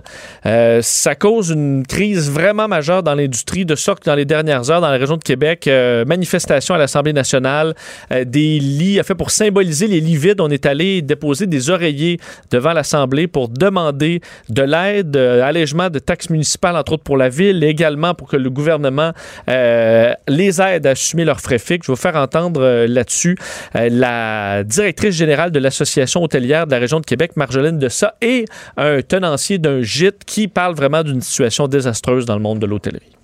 En ce moment, en date de vendredi, on avait 20 établissements fermés temporairement. Il y en a qu'on est au courant qui vont fermer définitivement, oui, des plus petits, etc. D'ici la fin du mois d'octobre, on parle de 35. Puis si on tombe encore un autre mois dans le rouge, dans la zone rouge, je m'attends vraiment à ce que le 80 pour décembre soit vraiment réaliste. On n'a plus de clientèle. Donc nous, c'est comme si on était fermé. Donc ce qu'ils viennent d'annoncer pour la restauration, tout ça, l'aide qu'ils peuvent leur donner, si on avait la même chose...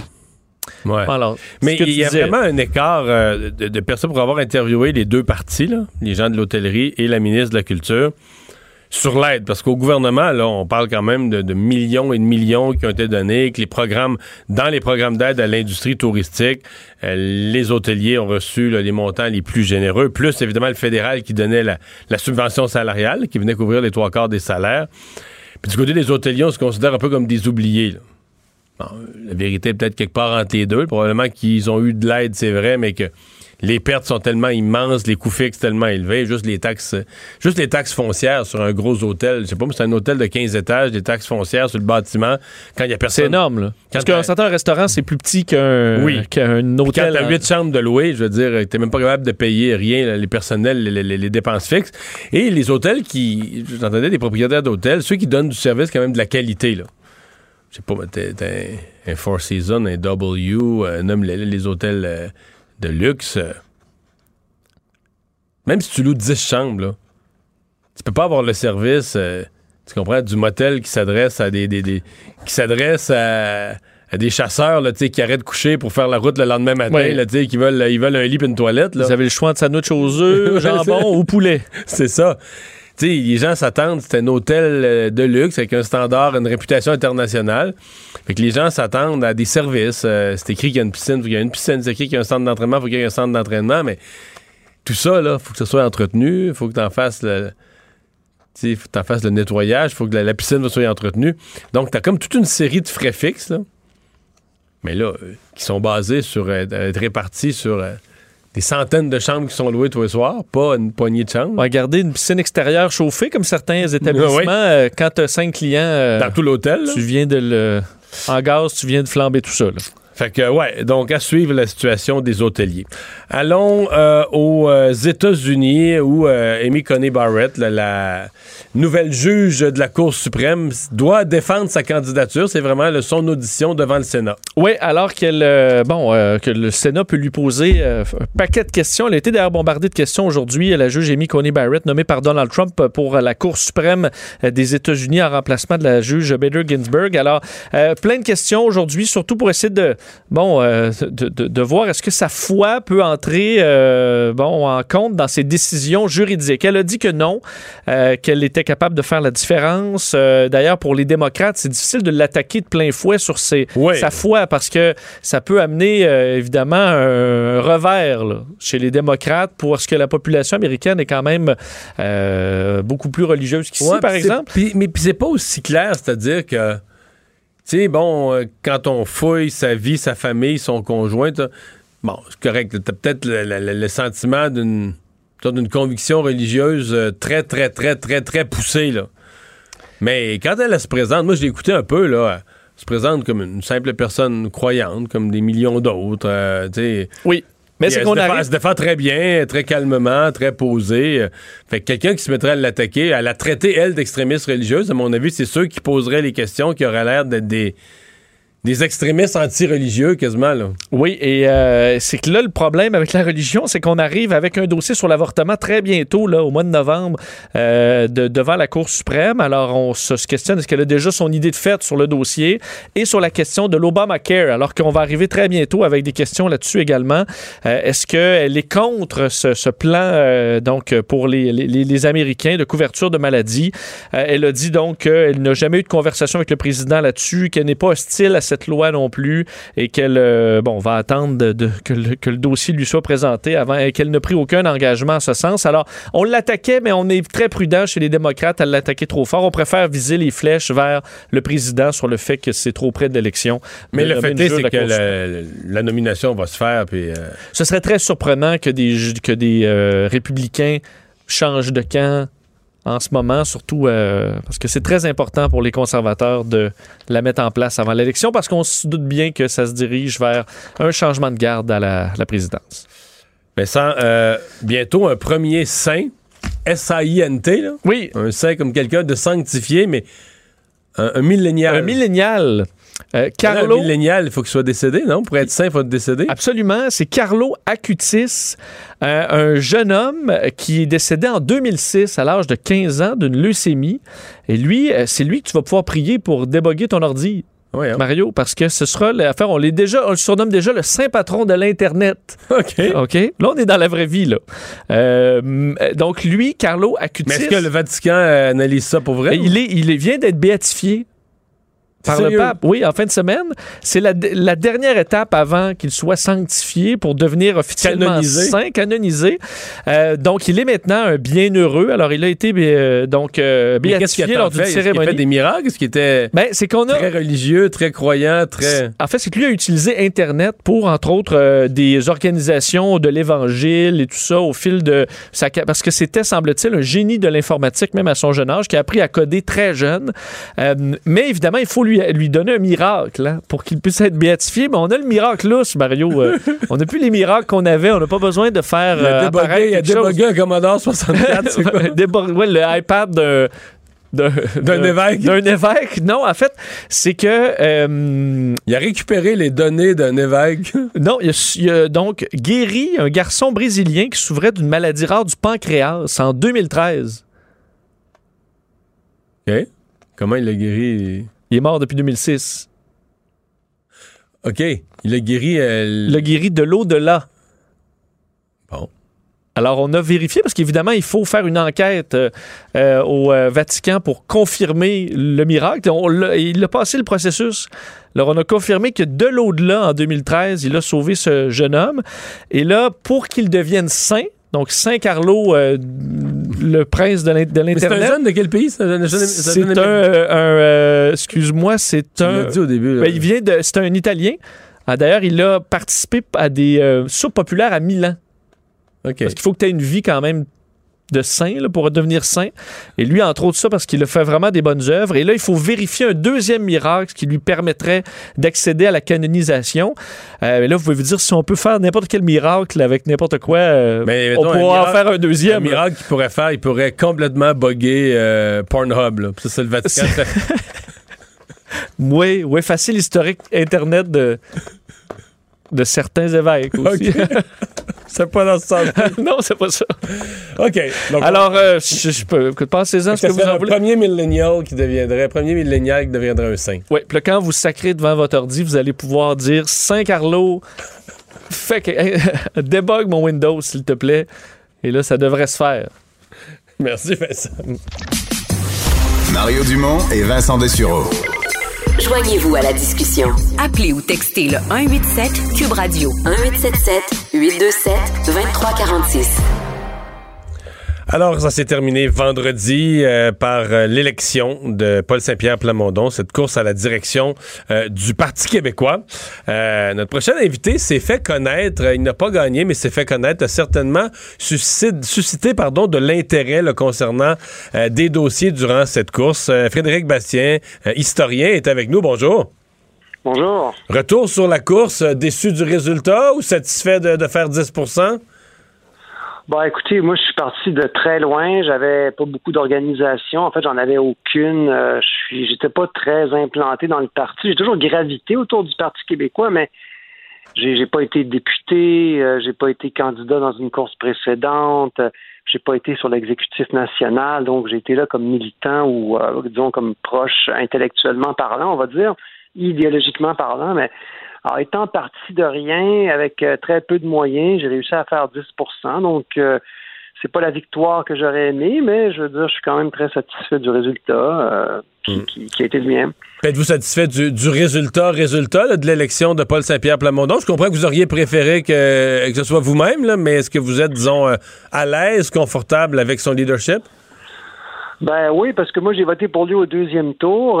Et puis, il y avait clairement une convergence sur certaines positions importantes entre, disons, l'agenda ou les propositions de M. Plamondon et les miennes, notamment la baisse de l'immigration. Je pense que là-dessus, on n'avait pas les mêmes chiffres, mais on était tous les deux, on a été très clairs à plusieurs reprises. Pensez-vous que plusieurs de votre 10% de supporters ont fait la même chose que vous, l'ont mis comme deuxième choix? Oui, absolument. Il y a une majorité de mes supporters qui sont allés, selon toute vraisemblance, comme moi, vers M. Plamondon au deuxième tour. M. Plamondon a affirmé qu'il fallait refuser l'étiquette de racisme systémique durant la course, comme moi d'ailleurs. Et il maintient cette position, comme moi d'ailleurs. Donc, ça aussi, là-dessus, il y avait une une fracture, enfin il y avait pas une fracture, plutôt une convergence, c'est plutôt l'inverse que je veux dire, entre ce que le discours que M. Plamondon tenait et tient toujours et le mien, donc... Juste là-dessus, sur le racisme systémique, donc vous êtes d'accord avec M. Legault, parce que François Legault subit quand même des pressions énormes de partout dans la société, même dans certains médias, on laisse entendre qu'il s'entête pour des raisons viles, à pas vouloir faire ce qui serait évident, connaître le racisme systémique. Non, mais moi, je pense qu'il fait bien. D'abord, les pressions, elles viennent de la classe médiatique. Elles ne viennent pas de la population. Parce que dans le mot racisme systémique, le mot le plus important, c'est le mot racisme.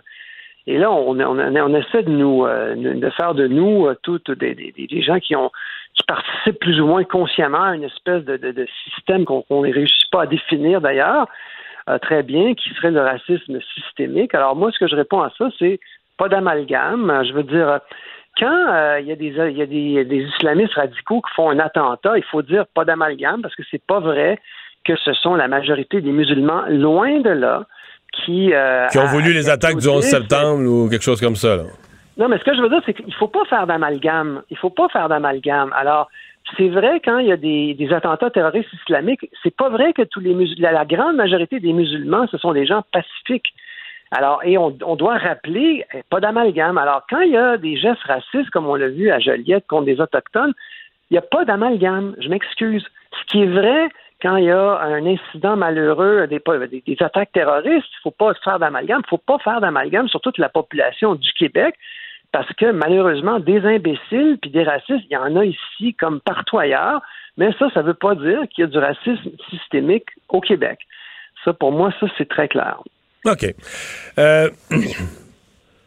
Est-ce que vous êtes devenu, en devenant candidat à la chefferie, un militant du Parti québécois et pour de bon, au point de rêver d'être candidat dans un comté? Est-ce que vous êtes devenu engagé au Parti québécois ou vous allez revenir dans un rôle d'intellectuel, consulté, qui fait des textes, etc., comme vous l'étiez un peu auparavant? Ben moi, je vais poursuivre mon engagement au Parti québécois. Je pense que je suis là, je l'avais dit auparavant durant la course, et je le répète, moi, je veux me présenter aux élections. J'avais déjà voulu le faire en 2018, alors... Ça a été, j'ai pas réussi, mais finalement, ça n'a peut-être pas été une mauvaise chose quand on a vu le résultat final.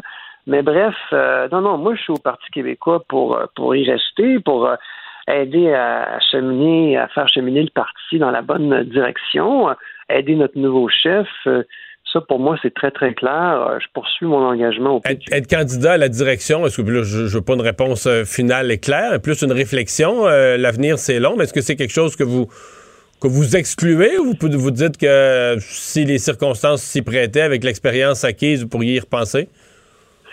Ben, vous savez, comme on dit, c'est une question hypothétique. Alors, il y a un proverbe autrichien qui dit « Si ma grand-mère avait eu des roues, elle avait fait un bel autobus ».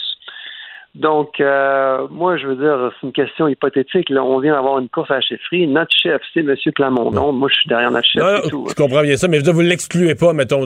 C'est pas quelque chose où vous dites, là, j'ai vécu l'expérience, puis plus jamais, là. C'est pas quelque chose que vous excluez si jamais, dans l'avenir, dans plusieurs années, la question devait revenir. On verra dans plusieurs années. OK.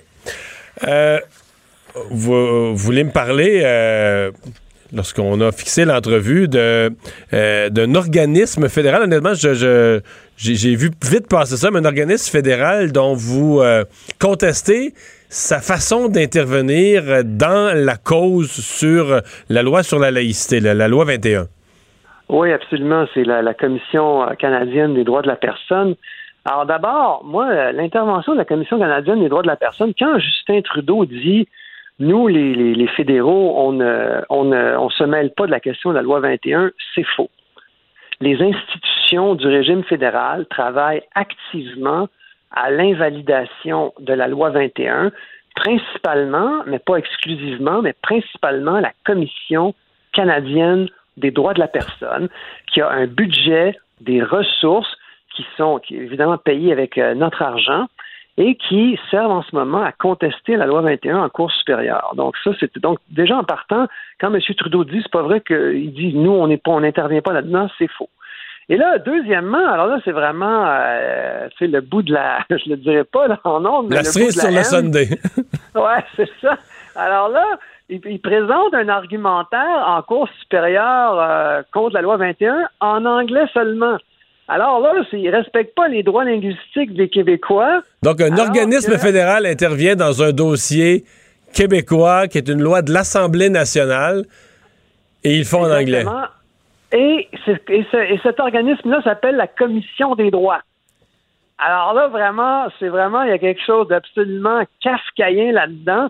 Alors, je veux dire, on a une loi sur les langues officielles. Les francophones ont des droits. Ça se passe au Québec. Des droits linguistiques, j'entends bien.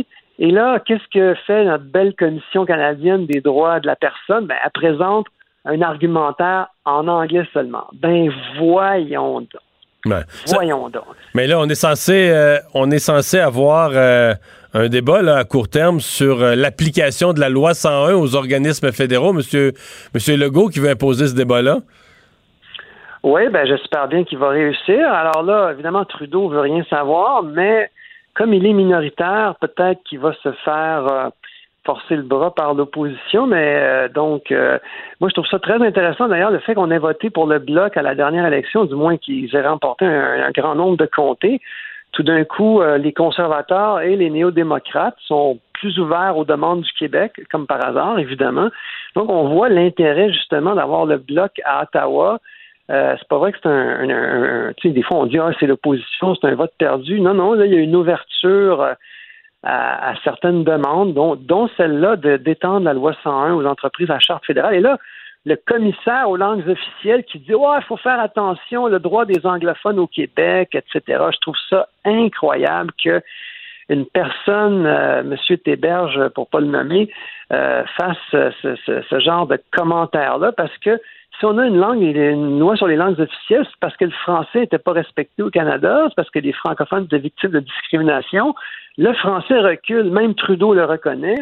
Et là, que fait notre commissaire aux langues officielles? Ben, il dit, écoutez, étendre la loi 101 aux entreprises à charte fédérale, il faut faire attention, là, n'allons pas trop vite, etc.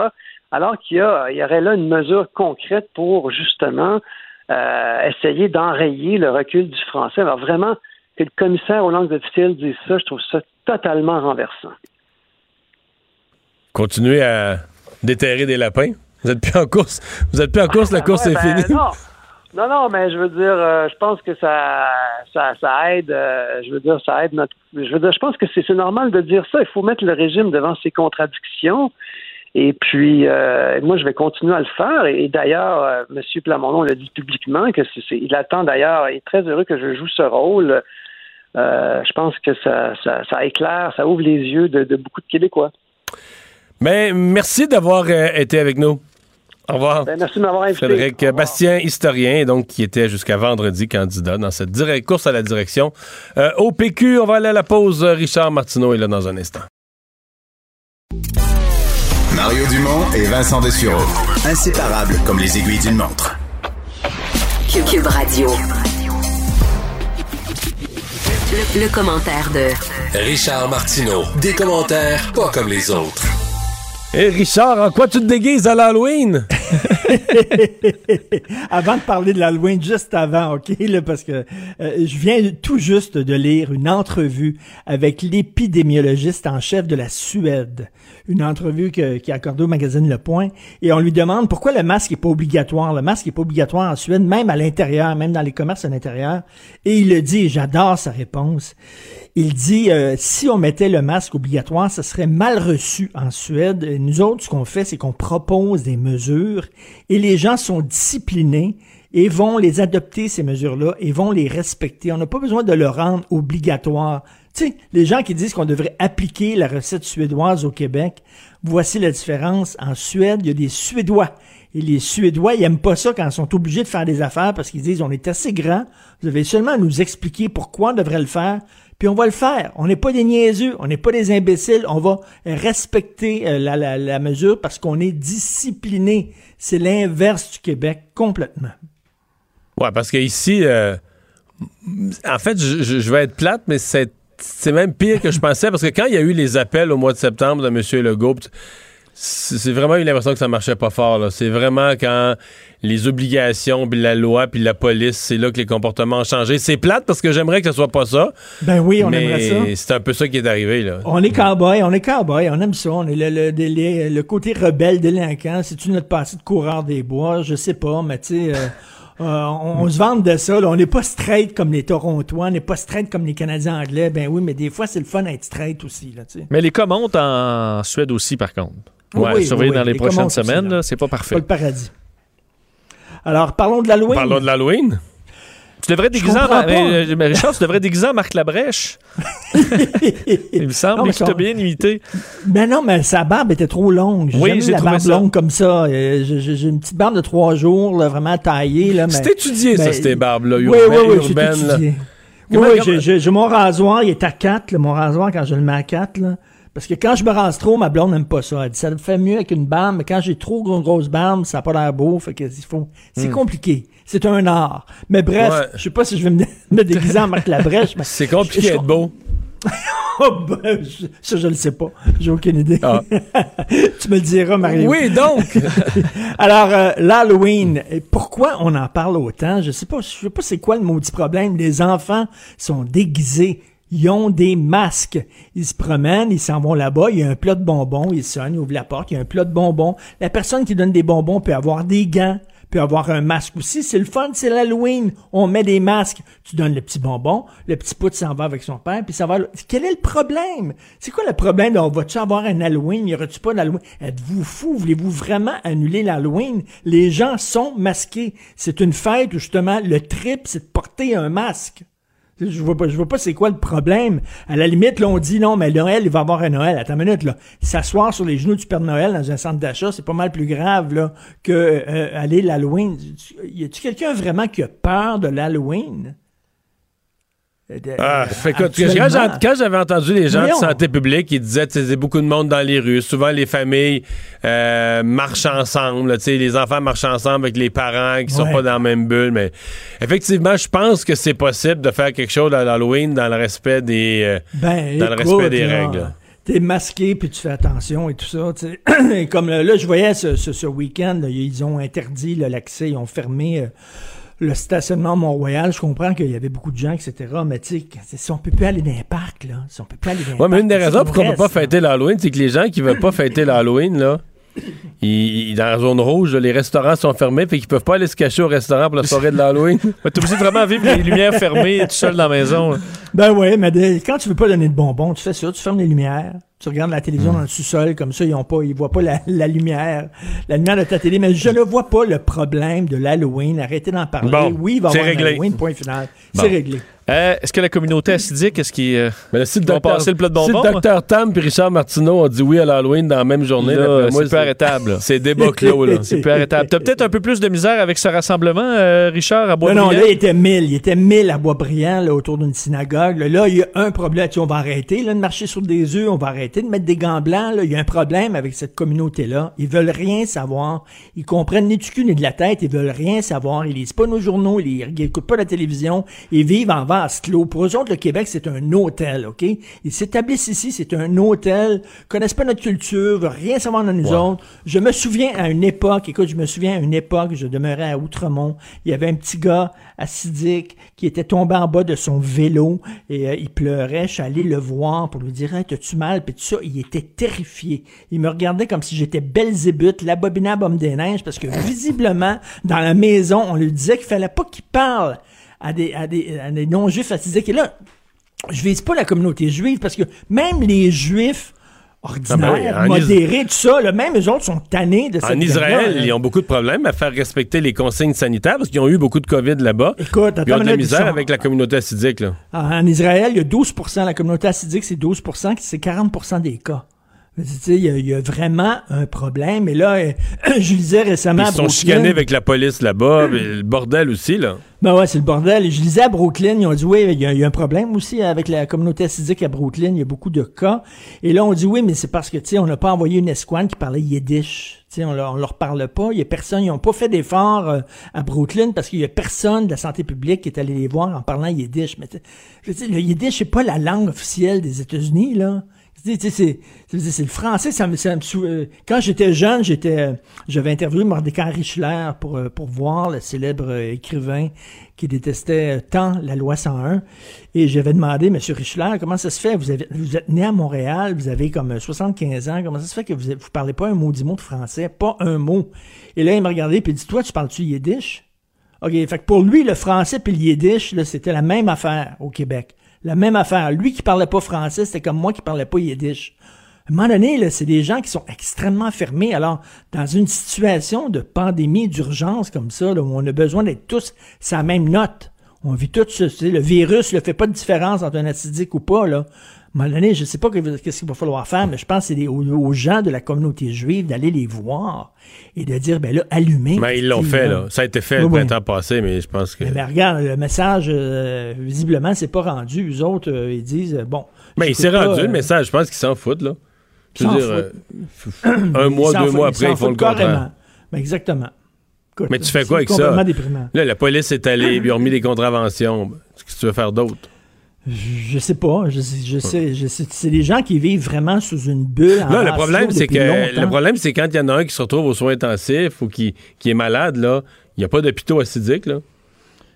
Ils se ramassent à l'hôpital, puis c'est nous autres qui payent, là. Mais c'est les gens qui disent, moi, Québécois, ils ne s'associent pas vraiment au Québec, mais non, mais ils sont malades. Services quand ils sont mais payés, c'est ça, quand ils sont malades, maudits qu'ils sont Québécois. Et quand ils sont malades, là, moi, tu te dis que la carte d'assurance maladie, elle sort-tu, c'est ça, j'ai pas de problème à payer pour eux, mais c'est juste qu'à partir du moment où tu fais exprès pour être malade, là ça me déplaît. Justement, tu fais exprès pour être malade parce que les lois du Québec, tu t'en fous. Mais la loi sur l'assurance maladie, elle a fait ton affaire. Ah non, ça, c'est une maudite bonne loi. Oui, c'est ça. Ça, c'est une excellente loi. Bon, décentralisation du système de santé. Je parlais à Patrick Derry aujourd'hui. Patrick Derry, c'est un excellent analyste des politiques publiques. Et il disait, à quand une décentralisation du système de santé? Une vraie décentralisation, c'est-à-dire qu'on le sait, il y a des directions de santé publique pour chaque région. Pourquoi ce ne serait pas à eux, à chaque directeur, directrice de santé publique régionale, de décider quelle politique et quelles mesures ils vont appliquer dans leur région? Comment ça vient toujours d'en haut? Et je lisais dans un magazine français, c'est le même problème en France. Marseille sont en maudit là, parce qu'ils se font imposer des mesures d'en haut, du système de santé d'en haut, du ministre de la Santé français, puis ils disent, nous autres, on est une région, on a nos problèmes à nous, notre réalité à nous, que vous connaissez pas, parce que vous êtes super loin de nous autres, et laissez-nous du slack. Et Patrick Derry disait exactement, puis il y a une image fantastique, il y a une image extraordinaire, t'es sur le Titanic. Tu vois l'iceberg arriver, là, il faut que tu appelles, il faut que tu envoies un message codé, un morse, au port en Angleterre pour savoir qu'est-ce qu'il faut que tu fasses, est-ce que tu as le droit de tourner ou pas, et là, tu attends leur message avant de réagir. C'est vraiment comme ça, le système de santé est tellement monstrueux qu'à la tête, là, ils voient même pas les pieds, ils voient pas ce qui se passe sur le terrain. Pourquoi on décentralise pas? Qu'est-ce que tu en penses, toi? Mais c'est le meilleur système de santé au monde. Moi, j'ai déjà voulu le changer, mais c'est le meilleur système au monde. C'est vrai. C'est ça qu'on se faisait dire. Ben oui. Meilleur système. Ça marche tellement bien. Écoute, ça marche tellement bien. C'est Einstein qui disait toujours faire la même chose et t'attendre tout le temps des résultats différents chaque fois, c'est un signe de folie. Tu sais, moi, j'avais une phrase qui allait dans ce sens-là, c'est quand à un moment donné, le gouvernement rajoutait des budgets à un endroit, dans quelque chose de vraiment très inefficace, je disais, on va pouvoir faire un peu plus de ce qui marche pas. Ben oui. On ajoute des budgets dans quelque chose qui est mal foutu. Avec plus de bureaux, plus de téléphones, ouais. Plus de secrétaires, plus de VP, plus. Ben, on va faire plus de ce qui marche pas. On va pouvoir faire un peu plus de ce qui marche pas. Hey, merci beaucoup. Ouais. Merci Richard, à demain. Salut à demain. Salut. Mario Dumont, un vent d'air frais. Pas étonnant que la politique soit sa deuxième nature. Vous écoutez Mario Dumont et Vincent Dessureault. C'est l'heure de la chronique politique de Gilles Barry. Salut Gilles. Bonjour. Bon, là j'ai ton sujet devant moi, puis ça commence par le nouveau chef du PQ sera-t-il? Puis là, ça pourrait être le nouveau chef du PQ sera-t-il efficace? Sera-t-il extraordinaire? Sera-t-il un gagnant? Mais ce que tu as écrit sur la feuille, c'est le nouveau chef du PQ sera-t-il le dernier? Ben, écoute Mario, d'abord... Pour les auditeurs, j'ai servi sous 5 premiers ministres du PQ et j'ai fait 2 référendums, alors je vais essayer humblement. Donc toi, t'as-tu commencé sur René Lévesque? Oui, 81. Okay. Oui, René Lévesque. Ouais. Puis j'ai fait les 2 référendums parce que j'étais au bureau de M. Lévesque en 80, Pierre Mac, M. Parizeau, j'étais son secrétaire parlementaire à l'époque où tu entrais en à l'Assemblée nationale, M. Bouchard et M. Landry. Puis Landry, dont tu étais très proche à la fin. Oui. Bon, alors écoute, pour moi, d'abord, il faut saluer l'élection de M. Saint-Pierre Plamondon. Surtout, Mario, moi et toi, on sait que jeune père de famille avec des jeunes enfants, s'engager pour servir politiquement, c'est pas facile. C'est un engagement ça prend du courage, puis il faut que tu ailles le sens du sacrifice. Mais je voudrais partager avec toi trois choses.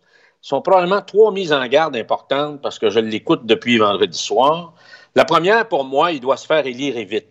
Il y a l'opinion contraire, lui, là. Ben, et puis, je pense que son analyse est mauvaise, là, parce que se comparer à Lévesque et Parizeau, quand on connaît l'histoire du parti, premièrement, il faut comprendre que René Lévesque, à la fin des années 50, début des années 60, était entré dans l'imaginaire collectif québécois avec son émission Vedette, Point de mire.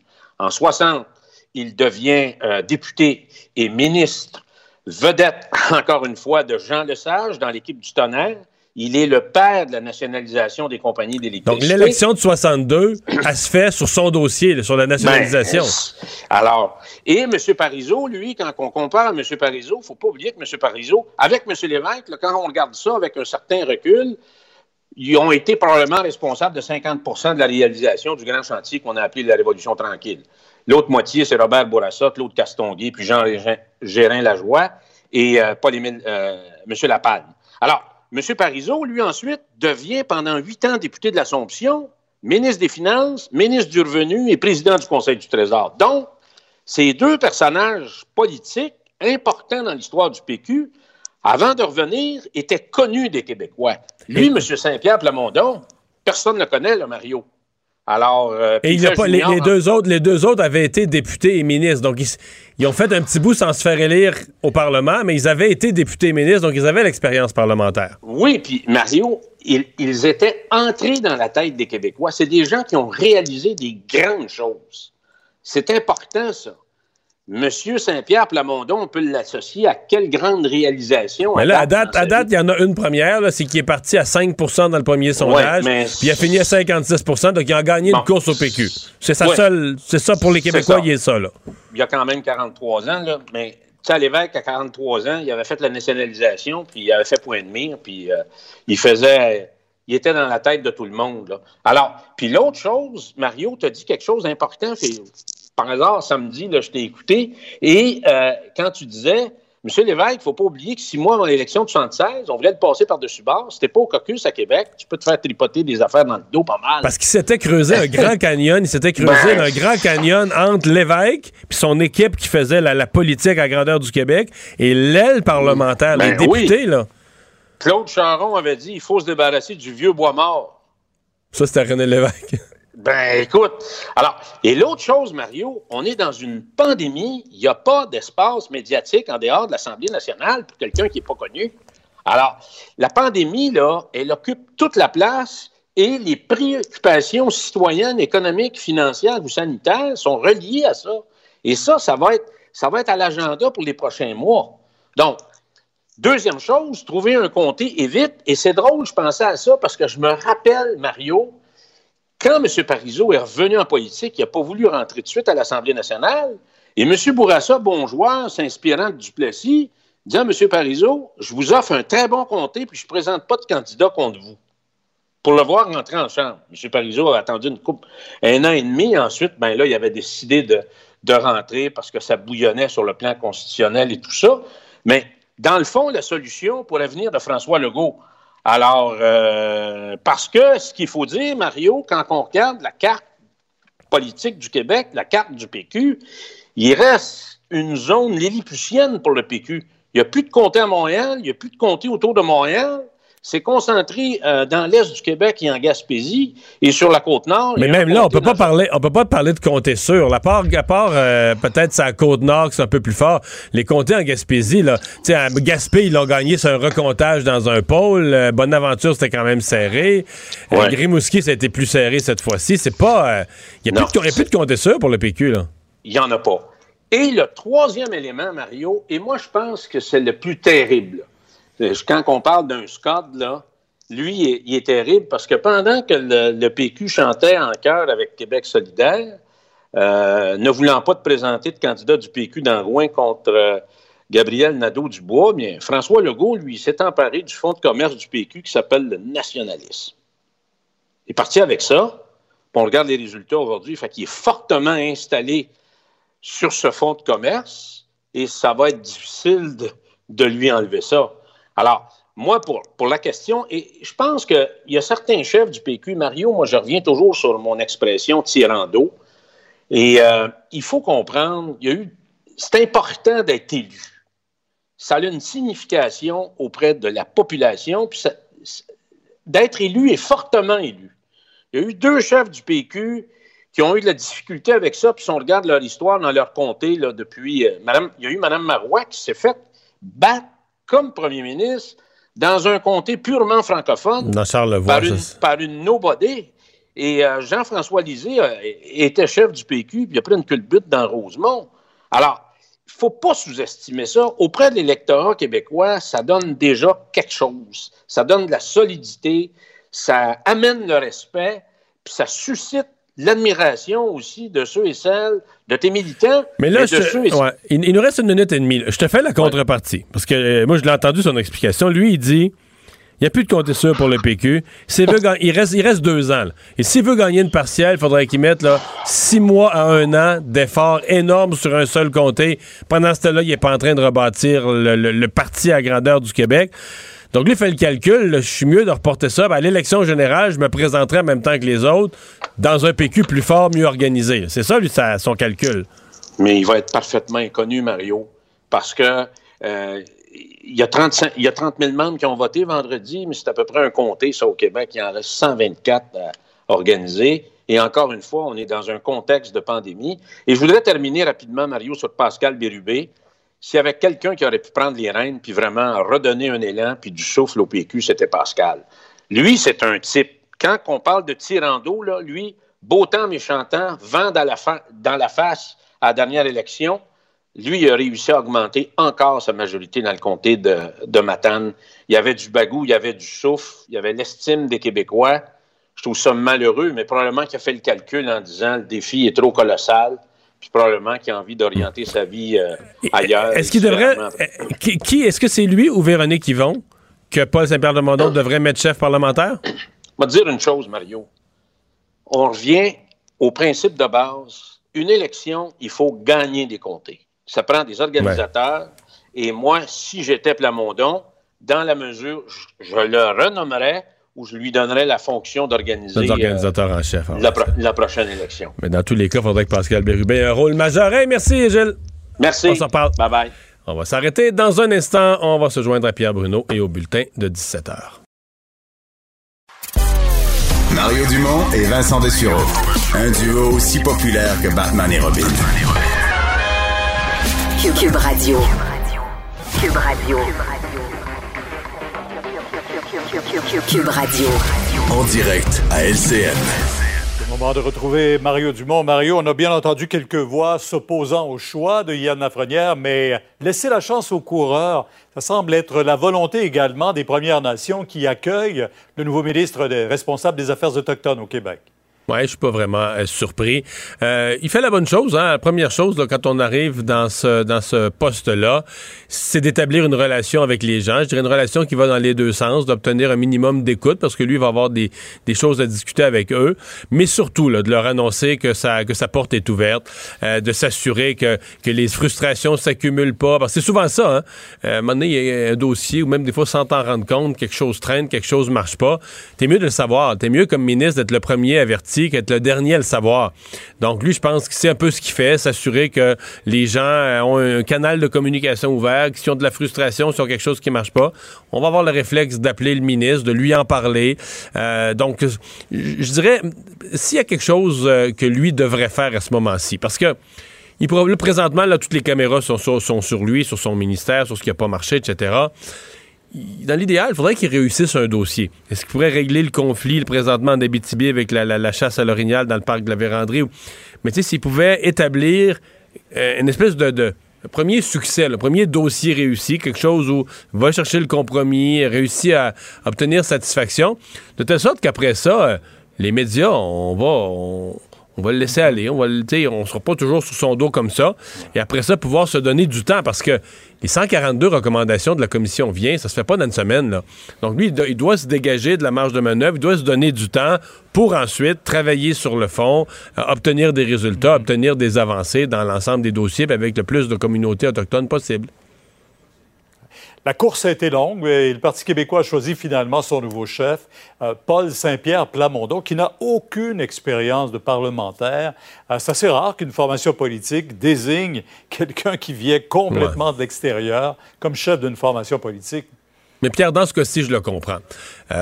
Quand on... Tu sais, c'est un peu comme au hockey, on enlève son gardien de but, là, quand on perd par un but ou deux à la fin. Pourquoi on est prêt à prendre un risque? Parce que on se dit, il faut faire arriver quelque chose, il faut provoquer les choses. Et le Parti québécois est un peu rendu là. On peut pas être dans la continuité, on peut pas... Donc, on a décidé du côté des membres, nouvelle génération, nouveau discours, quelqu'un qui, nommément dans la campagne, disait, le PQ, il est à rebâtir. Donc, c'est pas quelqu'un qui se cache du fait que le Parti québécois a des problèmes, c'est quelqu'un qui a une approche lucide. Lui-même, dans son il écrit un livre en cours de campagne à la chefferie avec le verbe « rebâtir » dans le titre du livre. Si tu veux rebâtir, c'est parce que c'est démoli un peu, c'est parce que c'est pas dans un bon état. Donc, je pense que ça, il a ça, une vision lucide. Maintenant, les défis sont énormes sur les finances du PQ, sur l'état des troupes, sur le besoin de recruter. Le premier défi qu'il a, et dès demain, ça s'amorce, il devrait y avoir des annonces dès demain, c'est concernant comment il va travailler avec l'aile parlementaire, quelle fonction, quel poste il va donner à des gens. Est-ce que Pascal Bérubé pourrait être reconduit dans ses fonctions? Et là, on va entrer dans quelque chose de complexe parce que nos journalistes, nous, là, puis tous les médias là, qui couvrent la politique québécoise, sont beaucoup à l'Assemblée nationale. Donc, spontanément... Ça donne pas beaucoup de visibilité, ça, à Saint-Pierre Plamondon. Ben non. La visibilité naturelle va venir. Celui qui va être chef parlementaire, mettons qu'on laisse Pascal Bérubé ou si on nommait Véronique Hivon, cette personne-là va avoir une visibilité naturelle, va se lever en chambre, poser des questions au gouvernement, des éléments qu'on suit dans l'actualité. Alors comment lui, en temps de pandémie, alors qu'il ne peut pas vraiment faire des grands rassemblements dans les régions, comment il va pouvoir être visible, comment il va pouvoir se faire connaître, parce qu'il n'est pas si connu que ça. Alors, sur le plan stratégique, il y a des gros défis qui l'attendent. Oui. Le prochain sujet va beaucoup vous intéresser parce que je pense que vous allez être du conseil d'administration de la Fondation Charles LaFortune, Sophie Prégent, autisme est maintenant majeur. On va en parler dans un moment, mais c'est véritablement un pas de plus pour Charles et Sophie et rejoignent tous les enfants autistes devenus adultes. Oui, tellement. Et c'est intéressant parce que, bon, il y a beaucoup de fondations, là, des œuvres caritatives, il y en a plein, Pierre.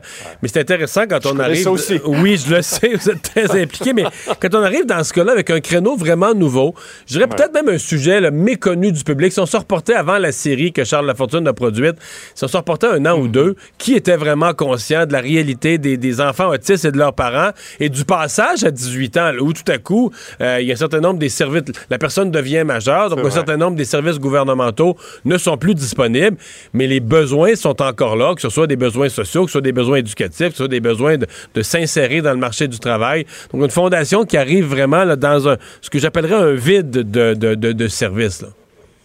Ben, tant mieux. Et ben, on va en parler tout de suite. Merci, Mario. Au revoir. Parce que vous avez rencontré aujourd'hui, Charles. Alors, Vincent, donc, au sortir là, du procès de Gilbert Rozon, on a su un petit peu ce qui s'en venait dans le déroulement, là. Hein? Oui, on a appris à la toute fin que Gilbert Rozon allait témoigner pour sa défense. Alors, on sait que dans ce dossier-là, on se retrouve un peu avec la parole de l'un contre la parole de l'autre. C'est une histoire qui remonte à 1980. Pas de témoin. Pas de témoin. Extérieur, alors, qui a été racontée quand même avec certains détails. Donc, aujourd'hui, par la plaignante, on sait racontant que c'est fait carrément... en fait, que Gilbert Rozon s'est jeté sur elle pour tenter de l'embrasser avant de la violer un petit peu plus tard. Alors, on verra la suite de ce procès, mais on a su que Gilbert Rozon allait témoigner. Et un mot sur Apple. Un lancement. On les surveillait moins, leur lancement. Ben oui, il y a une dizaine d'années, c'était l'événement mondial lorsqu'on lançait les nouveaux iPhones. Mais cette année, ça se fait virtuellement en raison de la pandémie, mais c'est moins suivi. Sauf que les iPhones, c'est confirmé, auront la 5G maintenant, le fameux dossier controversé. Alors, on sait que certains concurrents l'ont déjà depuis l'an dernier, mais il n'y avait pas grand-chose à faire avec la 5G. Il n'y a pas grand-chose encore à faire avec la 5G. Ça viendra. Et là, Apple qui se lance. Alors, les nouveaux modèles qui seront disponibles sous peu auront la technologie d'intégrer déjà. Ouais, les complotistes vont être acheteurs pour des vieux BlackBerry bientôt. Là. C'est pour... Peut-être. Pour fuir la 5G. Vous pourrez les vendre à profit. Ouais. Merci, Vincent. Merci à vous d'avoir été là à la maison. On va se retrouver, comme d'habitude, demain, 15h30. Cube Radio.